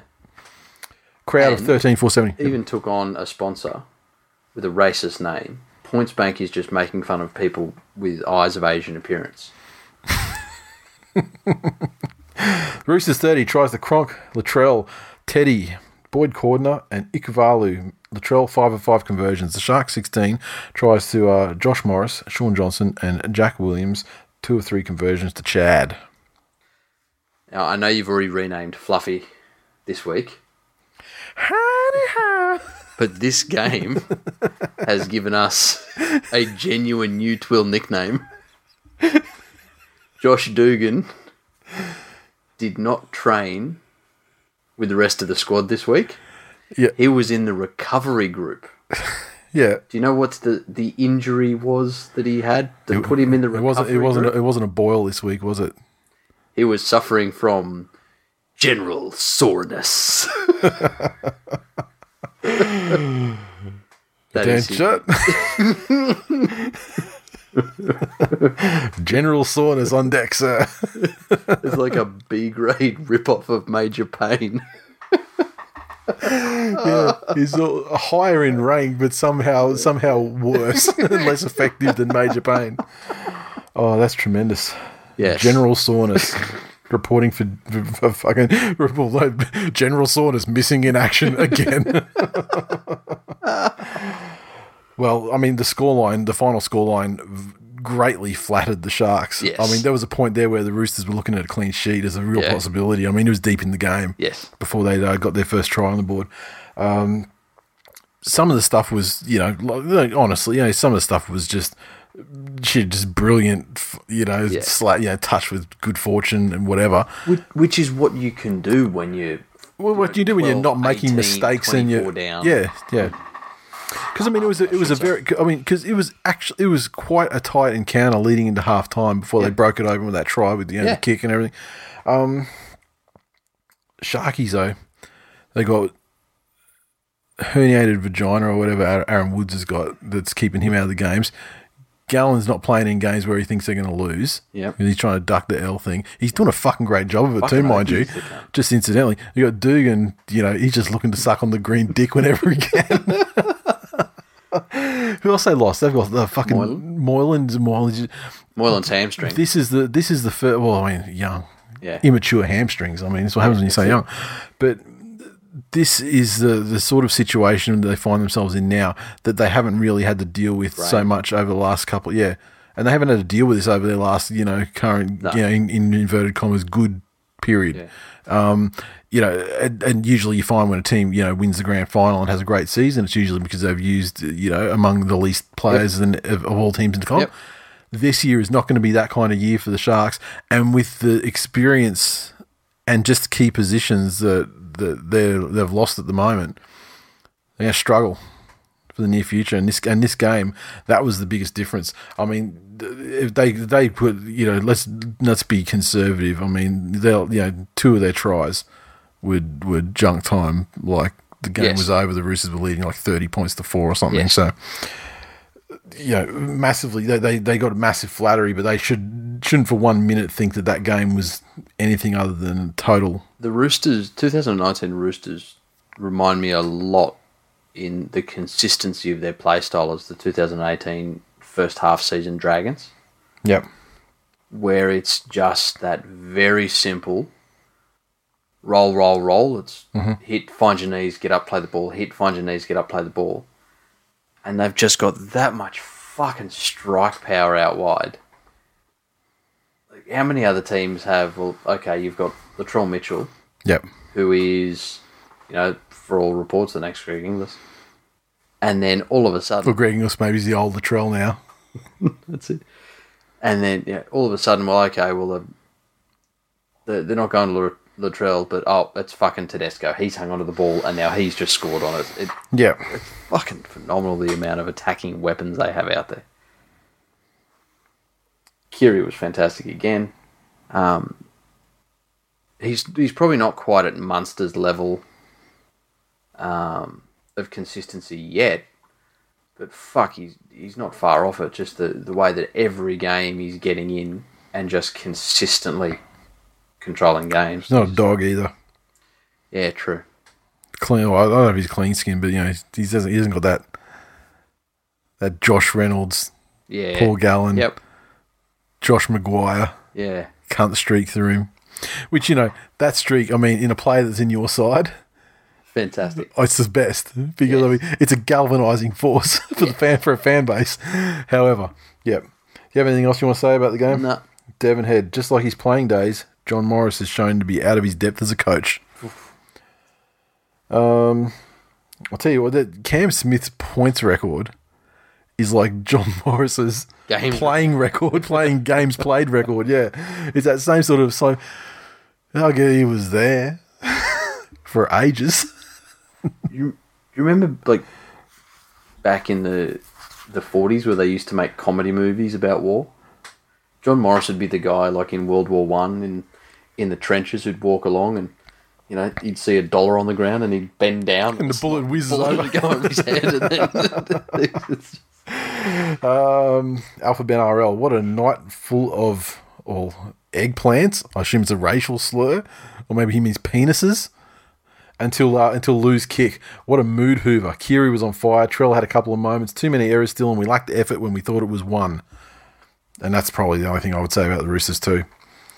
They um they manned up in in the in the period where it was an actual arm wrestle Yep. pulled away, but then they sort of and it's happened. You know, happened in the game against Manly as well. I mean, Manly polled on the points in the second half against they them, um, although they got a lot closer than the Sharks did, incidentally. Um, Clevo rescored to be a 16 all draw when you take out Latrell Mitchell, considering he should have been suspended for weekend or for drunk weekend antics. One point each. and uh, Stuart Marler said, uh, "A bag of dicks, no match for a team of cocks." dun, dun, dun, dun, dun. The Dragons 40 defeat the Bulldogs 4 at, uh, down at Jubilee. Uh, just under 13,500 in attendance. The Dragons 40 came from tries too. Aitken, Lafai, Mr. Rawalava, Pereira, double to Ben Hunt and Zach Lomax. Conversions. I like that you've gone that way with his name. Which is way? Which way do you go for it? Every time I hear it, I think if you know that thing on Rick and Morty that when you touch it, it explodes into water. No. What? oh, What's which? What's that? one? I'm fucking. I haven't watched them for ages. Ah, I'll show you later. When's the next season starting that? Fucking not soon enough. Like I've watched season three like many times, but I haven't gone to watch the other ones so much. Um, Tim Lafai, three or five conversions. Lomax got a couple as well. Penalty goal to Lafai. And dogs, I tried a Reimis Smith, and that is it. Yeah, it was a very different dog's outfit than we've seen the last couple of weeks. It was, but it was like a very fucking stupid dog's outfit. The thing that I noticed about this game, well, this is, you know, in my opinion, is it's the Dragons were great in capitalising on opportunities, you know, obviously. Uh, But uh, the opportunities that they capitalise on, they weren't that fucking great, really. I mean, there were times when they'd score a try out there on the left when they'd it would they'd turn a two on two, and it would look like a two on one just because some guy was just off with the fucking fairies. Like Yeah. the center was, and and there were other occasions where oh, I can't remember whose try it was. I think it was Pereira, but they've gone out to the left, and he's just he's got the ball, and he sort of stepped inside and scored. Like, and but there were like three guys around him, Yeah. and you're like. It's kind of like he strolled in because of a big overlap, but there was three guys right there, and they just didn't tackle him. Mm. And there was a lot of that stuff, and I mean that's what really piled up the the points in the game. And th there was a bunch of other heartbreaking stuff for the dogs as well, Hmm. like very early on. They looked to be mounting some attacking pressure of their own, Yeah, and then all of a sudden, Ben Hunt Ben steals the ball. fucking steals the ball and try, takes off downfield, and yeah. stuff like that's just got to. and that pretty much set up the score for the next score for them. I think, yeah. Um, it, Lachlan Lewis, well, you know, you, yeah, it's a, a team sport, and you, you never want to single out one player, but he had an unhappy afternoon.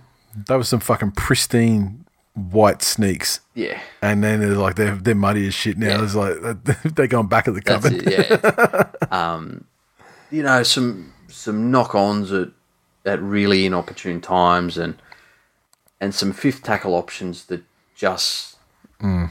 weren't. I, I think he, he.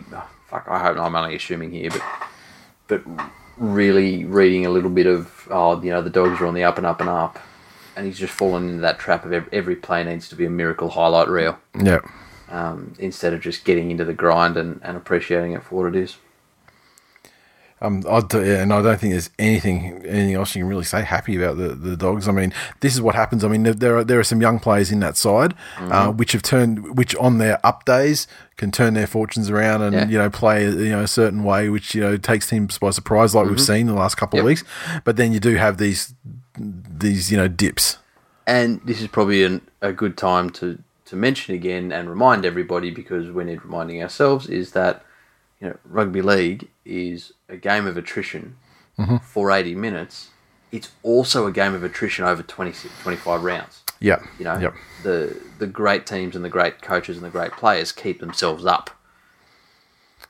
Yep. Young bloods. Aaron Mar said, uh, "You have to respect Hopoate. He really sticks to his word. Here it is, a Sunday, and he's not playing rugby league." Uh, GT three fifty one underscore Johns crashing back to earth for the young pups today. Very very poor and simple errors, gifting points to the Dragoons. The dogs need to learn from this poor effort today. Some youngsters hopefully learn from their mistakes and improve. He didn't even mention any peptide munching, whatever he used to say. He's listening to Linkin Park as we speak. I guarantee it. Giannis Mateus. It's pleasing to see someone was listening to stepdad's advice re game management. It's good to see Hunt is taking that advice, and it's orgasmic that Cleary isn't. It's hurtful. For you. Why? He's just shitting on your team because your team's not playing very well and losing games. Yes. Yes. I, I've mentioned this phrase once today. As the kids say, I am negatively gearing in your head. Uh, Sky said, uh, PSA for Dragons fans. Don't fall for Ben Hunt's trap. It only leads to heartbreak. Sincerely, Broncos fans. Jason the, uh, Dogs made us pay dearly for every mistake. You can get away with one or two, but when it happens constantly for 80 minutes, and it's always going to be a long day. Um, Trotters. Dragons are the real pride of the league. Kick the scum sharks out of the eight and send the dogs to last, all in 80 minutes of breezy football. And uh, Ree said, uh, also, would anyone else follow follow Graham into battle? Bloke gives everything every game. Fucking oath, who does? I do like that about him. I mean, he's a, he's a little bit a little bit past it for mine now, but there was a period. Was it last year at the start when they were doing the when the Dragons were unstoppable? Yeah. That then fucking I would have that that Graham there was Yeah. you know like the you know that was peak Graham for me. Yeah. I mean, there was a time there for the Dogs where he was where he was probably the same, like a season there, probably the year they got the, grand 2014 final, grand final year. But uh, yeah, at his peak, I mean, he's a player that like you just. You, I mean, there was I mean, there was a time like last year, like oh, you know, it was like that. He was like one of my favorite non, Yeah. you know, you Yep. know non manly players, just for the way he went about it. That's it. The Raiders 19 defeated the Eels nil down in Canberra, just over 16,000. The crowds are starting to come back down there, obviously. And the uh, Raiders 19 tries to uh, Papali'i, Whitehead, and Whiten. Croker, two or three conversions and a penalty goal. Look at that. He parody with uh, Cam Smith the, uh, through the week. And the Eels, zero.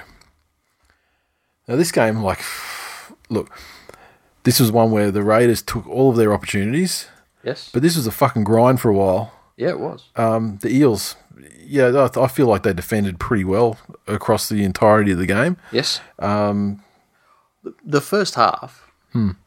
at, like at half time, was only 8 0.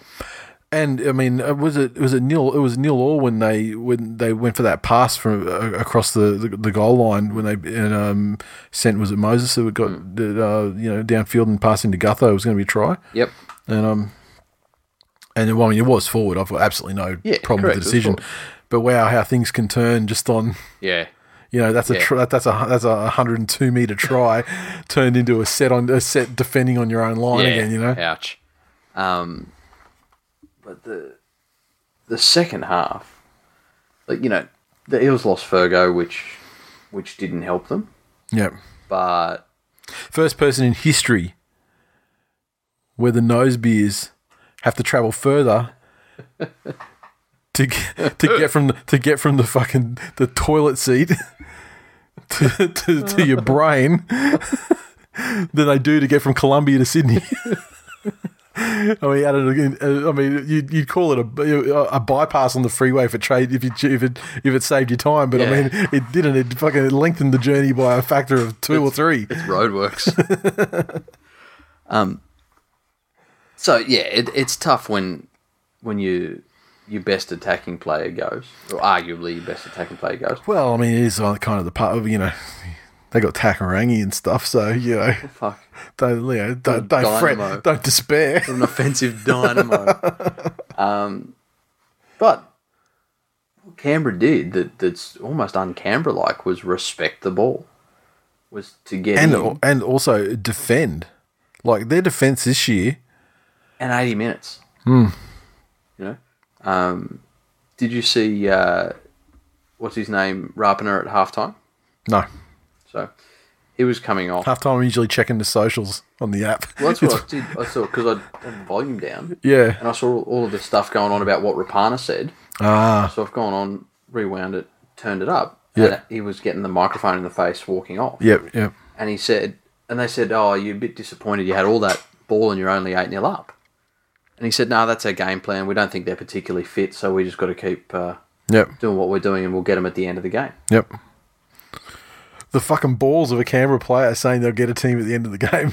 I mean, what a mental, what a mental shift in twelve months. Yeah.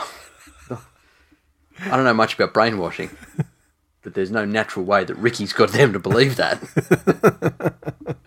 there's definitely some LSD or fucking Just roofing him up before that. that's it. uh, but fuck, it came true. You know, It worked, yeah. Papali's been great this year for them. Um, Hodgson was quiet, but I think that was more so due to Parramatta really smothering him. Yeah. Um, but no, across the park, Campbell were very impressive.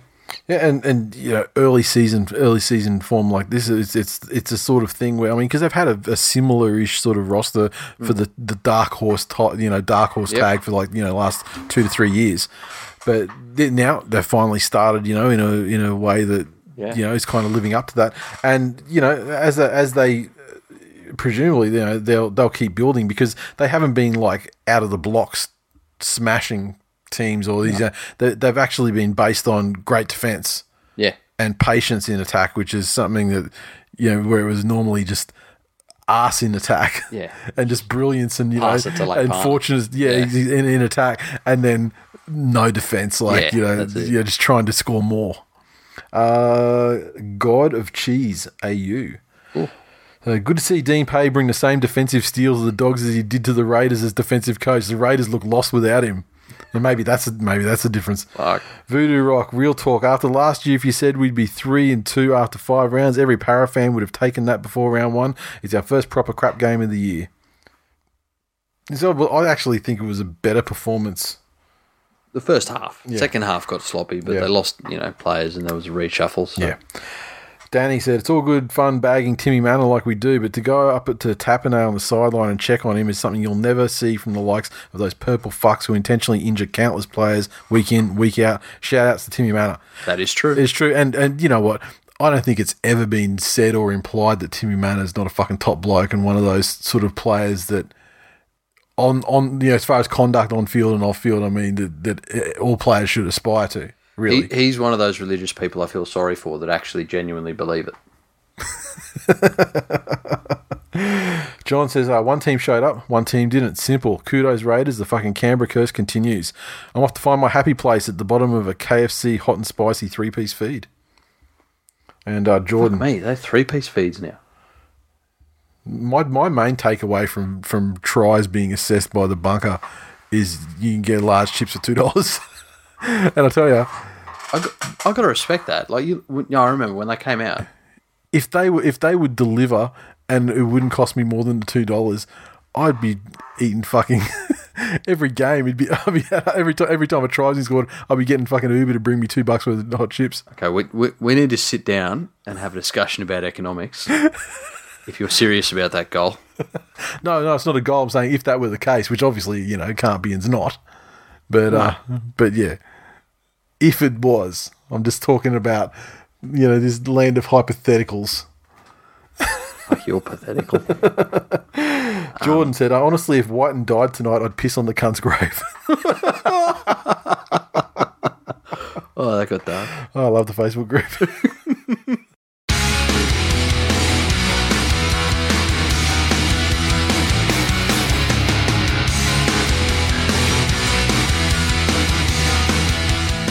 Previews. First off on Thursday night at PointsBet, that cancer of fucking society. Um, the Sharks take on the Panthers. Gowan returns, so clearly Sharks feel very confident about this performance. And uh, Has Hilgenfeld got the print ready? this is not the one, though, is it? He still needs another one after this, doesn't he? If it were to happen. I'm saying it'll be one closer then. Yeah, well, he's playing. There's no niggling injuries in quotes. A, or yeah, as as they commonly call it, niggling doubts about whether his team will win. He's super confident about this one. Um, what have we got here? You got Tim Grant up front, Campbell Gillard benched, and uh, Egan's back. And Katoa Yes. benched. So you're going to get some Katoa time, but not from the start. Yeah, because you know Who you got in Reggie's? Anyone? I think if anyone's knocking on the door, they'd be knocking on the door, no- right? There's, They'd be yeah. there's no one knocking on the door. They'd be in the 21 already if they were, because these other two are not fucking doing the business. yeah, no. Um, Look, what a great time to, I mean, to take the, to get the Sharks when, with all the injuries that we mentioned previously, yeah. it's, it's a great You thing. remember we played the Titans last week, yeah? Yeah, and you lost. Yes. Still, the Titans are like a team, They're like a good team with half their players injured Yeah, that's true. out, out through injury. Then you're kind of approximating a team that's slightly better than the Titans. Yes. So, Um, so which means like it's a, it, it should be a great close match. the, I'm I'm fucking I'm I'm hurt by depth here. On one hand, I'm all for I- RCG getting benched to teach him something. On the other hand, it means our starting prop is Tim Grant. Oh yeah. Um, fuck, I I hope that he just really wants to play first grade again, and he rips in and and absolutely destroys everyone he comes in contact with. Tamou now has the captaincy all to himself. has the captaincy. Um, and I didn't realize it was a playoff. I don't think I thought it was just I everyone was a captain. was. Yeah, I was just, everyone's a captain. But they're like, like, oh, now that that uh, process has completed, we have deemed that James Tamou will be the captain. Maybe Nathan got home last week and said, "I don't want to be captain." Oh, maybe. He said, "Fine." Sounds a bit. You sound a little bit like a like like Kim Hughes, the twelfth man version. Um, Penrith thirteen plus. Put your house on it.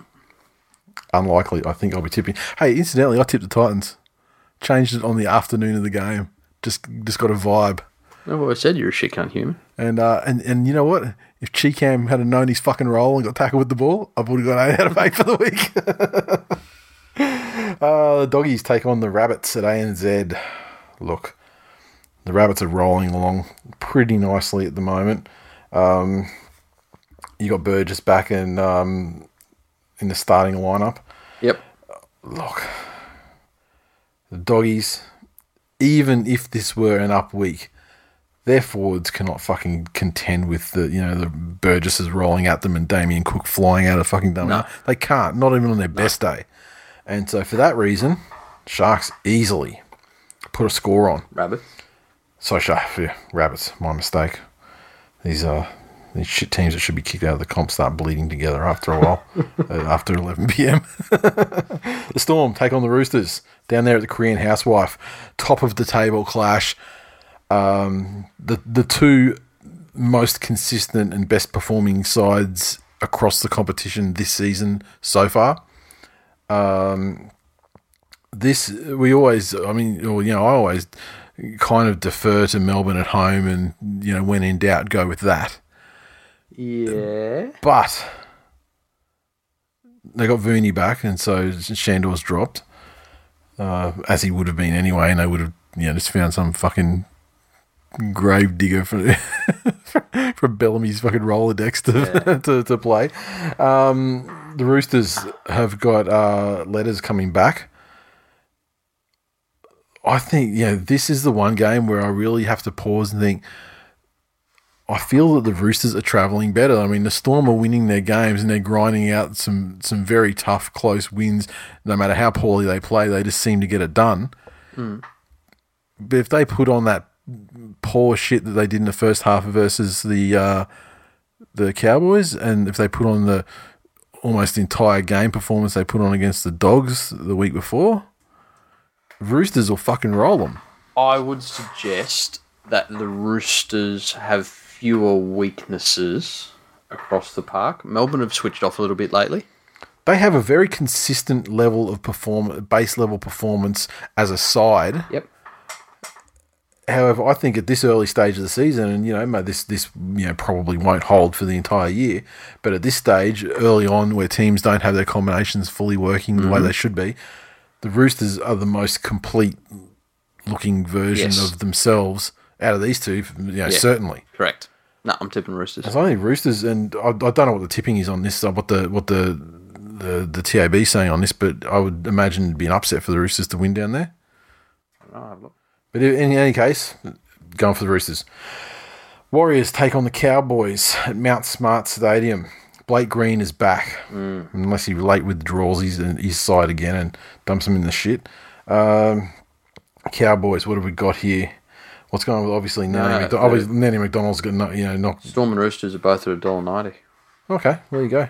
I'm sure it wasn't like that when I actually entered my tips earlier today, so it's it's firmed up one way or the other. Um, okay, so Scott Bolton's coming back, you know, following his uh, you know little rapey rapey whatever it was that he did. uh, oh, it's only a couple of weeks now till he does his he does his uh, speech to all the clubs and shit. Yes. About uh, three or four weeks. Um, Justin O'Neill replaces Nanny McDonald. That is a massive net loss right there. And uh, as the artist playing, he is. Yes. Okay. So, because he was in some doubt, I thought as well. Um, look, I don't, I don't think it uh, particularly matters. If the War- if the Warriors can get opportunities out wide, I don't think there's any way that they compete, that the Cowboys compete defensively with, with what people like Fuss can throw at them. really, I think the Cowboys can only hold them for a certain amount of time, and if they win, it will be by dragging them into an ugly sort of encounter where they can force them to make mistakes that are in their game. That's it. Or you know, yeah, like last week when their try came from from TMM pouncing on a, a spilled ball, Yep. that sort of stuff. Yeah, I agree. Uh, yeah, but I mean, when you look at it, when you look at it on paper, you're like, my god, the Warriors should just fucking just obliterate them. There's 20 points a week in that Warriors squad on paper. Yeah, at least. Yeah. At least. But uh, look, yeah, I'm going to tip the Warriors at home Yep. anyway, especially after the good showing last week. The Dragons take on the mighty Manly Sea Eagles at WIN Stadium. No changes to the squad for the Dragons. They had no changes for the Manly squad as well, but I do know that Fonua-Blake has copped a two week suspension. So in that case, I believe Toff Sipley will start in his place, and Morgan Boyle, who is a, a mid season acquisition, who's uh, came from the Titans, I believe, and played about 17 or so games, first grade games for them. And apparently he's killing it, been killing it in Reggie's. And I believe that he is in 20 at the moment, but I think that he may move on to the, uh, yeah, make his debut for the club. Problem with this game is, while I'm super confident about the way that Manly are playing and defending at the moment, especially when you put in relation to the fact that the the game against the Dogs, the Dragons had any team that had pride in their goal line defense would have cut off a minimum 50% of those of those Yeah, shitty true. tries they scored. And so I have a lot of confidence. However, while I hate statistics and histories and everything, it's we never fucking win at Win Stadium. Like never. It just it just doesn't fucking happen. And so for that reason, I think it's going to be a tough one. Um, just through not, nothing to do with personnel or anything like that on either side. It's just some of these hoodoos are, are are there and they just never seem to fucking change. Yeah. And that's the biggest reservation I have about it because otherwise, I mean, the, the side's playing well despite some key outs. I think Fonua-Blake being out is massive. Yep. I mean, because he's just just a fucking beast. Uh, but you know, if if it means that you know one of these other guys that steps up in his in the void that he's created can team up with Tapau maybe and you know get something going that you know that, Yeah. that ultimately benefits our prop rotation down the line then I'm all for it but um, it's going to be a tough one. Dragons. the Titans take on the Knights. Sorry Manly 13 plus. Uh, Titans take on the Knights at uh, at uh, Hope Solo. Shannon Boyd is back. Jarrod Wallace was suspended. And um, Brimson is uh, has a thumb injury does he? That's unfortunate. The Knights. Okay, so Guerra's obviously gone because I mean, you know, they talk about you know when people Yeah. do the steps in, in in basketball, they talk about you know breaking someone's ankles. Well, it actually literally fucking happened. Yeah. On this occasion, and Aguero, he's gone for God knows how long. I haven't seen something like that since. You remember that old kickboxing video from like early Yeah. days of the internet? Yeah, yeah, I know the one you're talking about. The guy blocks a Yeah. kick with his shin, and Yeah. then he goes to step on it, and it's just Yeah. not there anymore. Yeah, and you see that, that, also that WWE one with, with with Sid Vicious jumping off the top rope and la- and breaking his leg when he landed, like, and it's just that's fucking Oh, disgusting Yeah, as well. Yeah. I know that one too. So, Herman Ese'ese, he's really out of favour at that club, hey? Mm. I, saw, I heard, who was it that was going to pick, you know, there's potential like a mid season buy, like someone would be buying him mid season to get him off there. So I don't know what he's I mean, to get on the wrong side of a super coach like Brownie, you must be a really good player. um, look, it's it's just hard to it's it's it's hard to tip against the Knights because they're playing the Titans. Where But are they playing? Hope Solo. But the Titans are a side that can get a roll on when things are going great. Yeah, And the Knights do some stupid fucking shit. you're right. And it's becoming abundantly clear that Nathan Brown is not a very good coach. I am tipping the Titans. Oof. I don't know if I can go so far as tipping them, but uh, it's it's something that I definitely I'm considering. It's probably the hardest game for me to pick of the week. The Raiders take on the Broncos down in Canberra. Tapine's injured, otherwise unchanged. Matt Lodge is out. Payne Haas uh, shifts the prop, and uh, David Fifita comes into the starting side. Look, it's hard to tip the Broncos at the moment, and you know what? The they're not traveling that great. They're not re- they're not really offering even much in attack. Yeah, And even if they were, Canberra's defense is it's it's, solid. solid. It's solid so far. yeah, And so if they were even even if nothing else were to happen other than Canberra defending solidly, I still feel that there's enough Leipana bullshit yes. to get them enough points to beat this Brisbane Broncos Yep. side. And so for that reason, Canberra, congratulations, you're winning again. Yep. The Eels take on the Tigers at Wankbest Stadium. The uh, premier or the anchor tenants, West Tigers, first to sign their contract, um, take on the Parramatta Eels in what is supposed to be their home. So Field. the Tigers are, let's say, the Luke Brooks in this situation.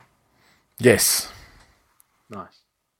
the Eels. But in this alternate reality, everyone else signed on as well. They didn't fuck off to better places. Uh, who we got here? Oregon Kaufusi and Ray Stone on the bench. They've dropped Kane Evans and Gower, so that's uh well they've dropped them out of the 17 anyway at this stage, so I can't see them come back. The Tigers, no changes to the 21 man uh, squad, and no Fergo. no Fergo. Well, you know this is the thing. He's been named inside. Did he go off with ribs? okay, so here's the situation. It's a it's really more a matter of what the situation with the nose is than the ribs because generally with rib injuries it's more about it's more about how much pain the player can tolerate with yeah. yeah versus like it, it actually being something that prevents them from Yeah. playing however you know obviously a player with rib injury elects to play and just gets fucking hammered Yeah. in the ribs Yeah. all game.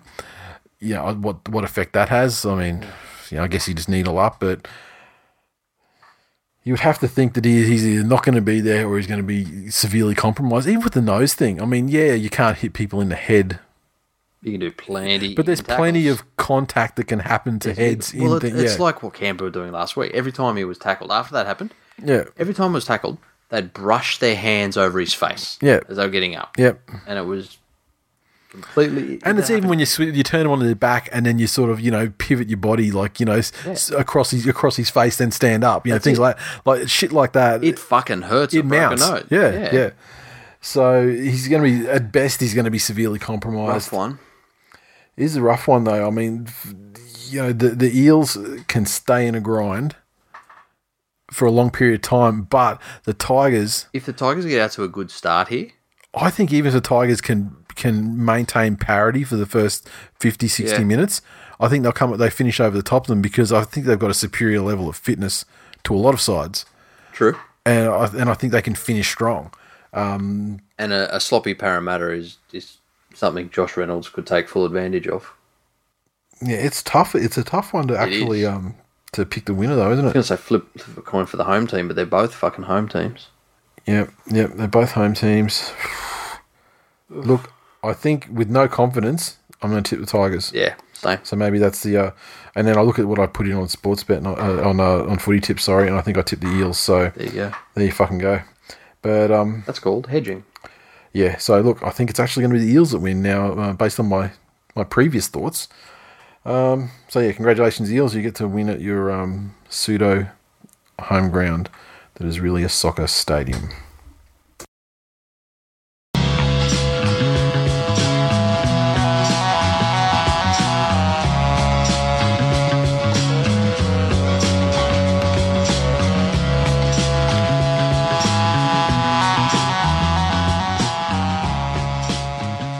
Have any notes for the mailbag this week. That's not to say that there wasn't any mailbag stuff. I just fucking obviously I forgot.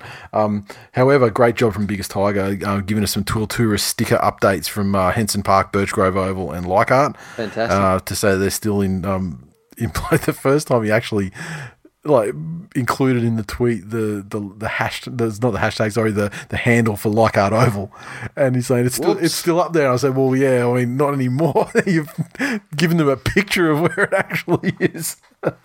but uh, yeah, interested to see where the new ones, uh, the, the new stickers come up to. Um, forked out a little bit extra to get them die cut as well. You know, you know the shape of them, like the you know the triangle Yeah, edges. Get, rather than get clear or white, you know, like that on the edges, they're actually going to be die cut as well. So Yep. they're looking good.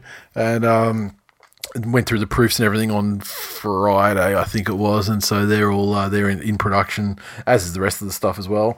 So um, yeah, looking forward to all of that stuff, and um, I have to remind me I have to have to show you the, the, the coffee thing as well, like but uh, once once we get the you know get, grab the proofs and I can put them up in there for people who become members as well. Um, and yeah, on the subject of memberships, they are now closed. All the items are in production. Um, we probably won't have any polos left. I, I, maybe some XLs. I think. I think I went over it with a couple of XLs.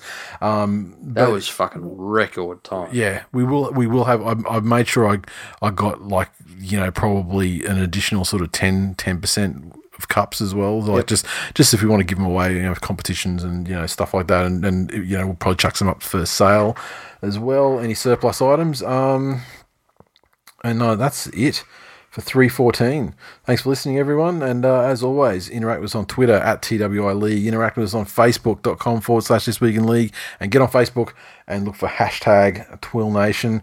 Hit the group. And uh, if you're not in there already, and it's great. We're getting like, it's, you know, like 30, 40 a week, you know, new coming in there. So it's building. It's almost tripled since the off season. So, uh, which is good to see. And uh, some good chat in there as well. And uh, I, I love the, I love the threaded nature, just the organization of, there's a thread and it's about the thing that it's about and it's all in there and, Yep. then, and then there's the next thing Yep. and you're not having like you know 10 conversations at once one, like in, yeah. in in twitter with you know various people bombarding you so it's great um itunes uh to get it's fu- fucking weird the way that apple have, have fucked around with the algorithm again over the last sort of six to eight months it's it's weird i have no fucking idea that they've tweaked it again Shout out to um, fuck. I'm sorry, dude. I forget who it was, whoever you are, but somebody sent us an article about how Apple do the algorithm for podcasts. oh they Yeah, Where they send that to? I, I don't know. I didn't read it. I'm sorry. send it to, send it to me and uh yeah because because I am interested i mean it would have to it would have to be speculation though because i mean it's not like they don't reveal anything about it so it's what someone's you know probably trying to figure out That's the it. latest yep um but in any case you can help us by uh subscribing to the show on iTunes if you haven't already. If you have, you can unsubscribe and subscribe again. That actually fucking works, strangely enough. Um, but reviews are also huge. So uh, take yourself to the podcast section on iTunes, go to the sports and recreation category, and uh, we're in the What's Hot section um, usually. Uh, check there, click in the show, choose a rating, star rating, leave a review. And we got uh, one from Mario Siegs. So I guess it's an updated one because I'm sure he would have done one in the past. But uh, the Manly Seagulls of podcast, five stars. The title says it all. If there are any podcasts better than this one, they're probably filthy cheats like the Melbourne Storm and do not deserve any time in your ears. Tell them to go to hell and switch to this instead. Footy tips. I'll tell you, I'm not appearing in the 10, but I made a fucking. That 7 out of 8 gave me a gigantic move. I went from literally about 107th Yeah. to inside the top 40 and, and only like one or two points out of the top 10 it's, it's fucking crazy very congested at this stage things it's um so it's better than trying to do it at round 15 or something when you've got to make up like fucking 12 points or something uh claire simo maintains the lead oh, fuck me what do we got one two three four That's fantastic. We've got a five-way tie on top And I promise I won't mistake Claire with other Manly fans. that was just an excuse though you didn't mistake No, it. I legit did. I was that tired. Claire Simo, Thakos, Axes on, Toozy, and Benji's Power Band all on top. And uh, Claire just narrowly on the for and against thing, you know, the margins Yep. by one point. Ooh. And then, then from two to three, it's another point as well. So it's very fucking close up the top there. Uh, then from five through to, sorry, six through to 10, also uh, they're on 28 points, one point back. And we've got Simon F., Lance Hardwood. That guy's a fucking porn star for sure. Hebs, Pele, and Matt F. rounding out the top 10.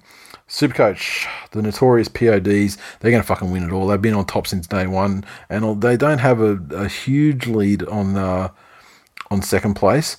But we've got a couple, we've got four of the teams now inside the top thousand. So good on you fellas. And they are Notorious PODs, Lightning Tips, Toto's Terrors, and uh, Amphi's Roosters.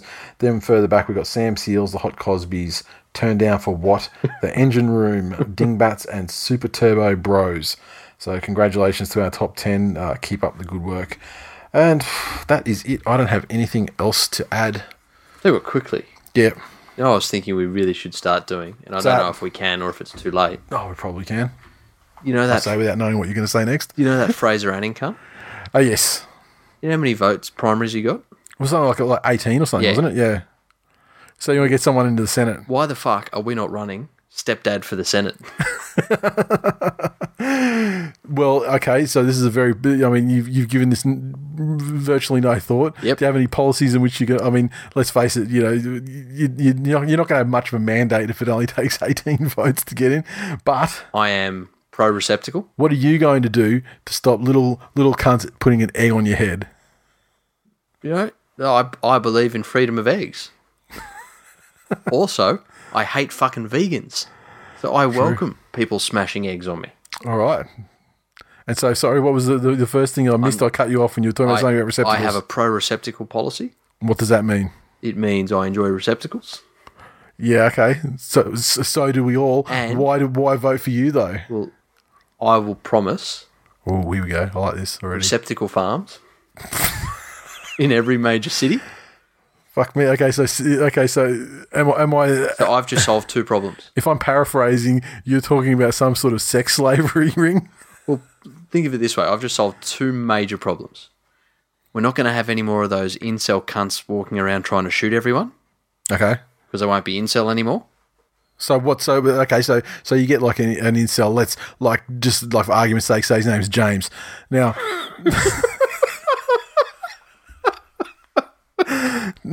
and so so and so he's he's like I'm I'm gonna go and shoot up mosques in Christchurch, and then and then stepdad comes in with his plan that does what to prevent that Well, he won't even get to that level of anger because because he can take his frustration at the shit Bulldogs play out at one of stepdad's government funded receptacle farms. so these are essentially essentially brothels. Yeah, that's it. And But can, they're what they're free though because they're government subsidised. So no, he can free. use his Centrelink card Okay. and put a PIN number in. But I've solved two issues. No more incels wanting to shoot up mosques. Mm-hmm. And I've gotten everyone off Manus Island. But you won't. So okay. So so you're just going to turn the the uh, the detained the, the detained refugees into prostitutes. Well, that's what would have happened to them anyway if they'd have got here. Human I think tra- that I think you and Fraser Anning are going to be cannibalising votes off each other at this point. human trafficking is a thing. um, I'm pro rugby league expansion. okay. So where, where would you? I mean, I mean, obviously, I mean, as a, as an Australian politician, you, you know that takes any like New Zealand cities off the thing. So where are you going to expand to Perth? Or are you going to expand to Central Coast, Adelaide, second Brisbane side? Well, no, it, it has to be Perth. Okay. And I will have a government funded, what's that fucking referendum hmm. on which team goes to Perth. Okay. And then I'll just send the Sharks. Excellent. yeah. So, so it actually it'll actually be more like a plebiscite. It'll be like a non-binding thing where you just want to hear what people have to say, but you're going to send the sharks I over anyway. call you all plebs and say, fuck off, Sharks. Yeah. Rugby league is a subject in schools. Okay. And so, what would it be like the history, or is it like PE, like where you're learning to play it, or Fucking everything. okay? Get some appreciation, these little millennial cunts. Yep. Sounds good. Free public transport to games so Manly fans can travel. Well, I mean, I travel to the Lang Park because it's free public transport to games up here. That's it. So, I'm improving the nation. I've low, I've just lowered crime. Not a lot of crime coming from the North Shore. Let's be real. No, with fucking Chapo's not shooting anyone. Oh, okay, yeah. Terrorism. You've not. You've That's you've, it. you've actually you've actually cured terrorism. That's it. I've just helped. I've just done what that handsome Young lady hasn't been able to do. Yep. Okay.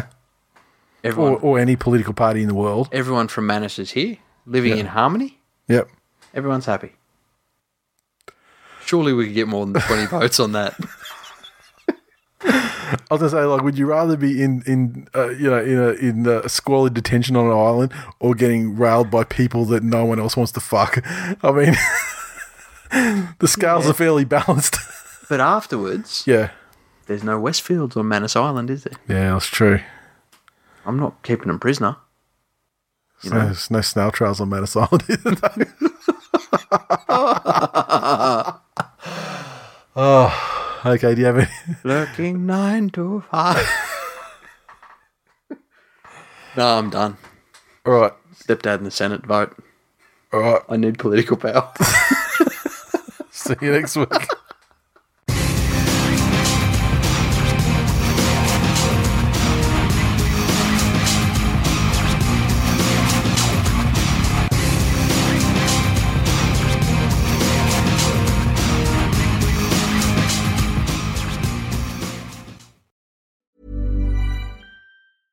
Planning for your next trip?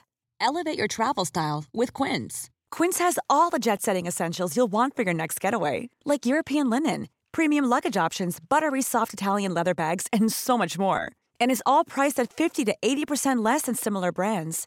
Plus, Quince only works with factories that use safe and ethical manufacturing practices. Pack your bags with high-quality essentials you'll be wearing for vacations to come with Quince. Go to quince.com/pack for free shipping and 365-day returns.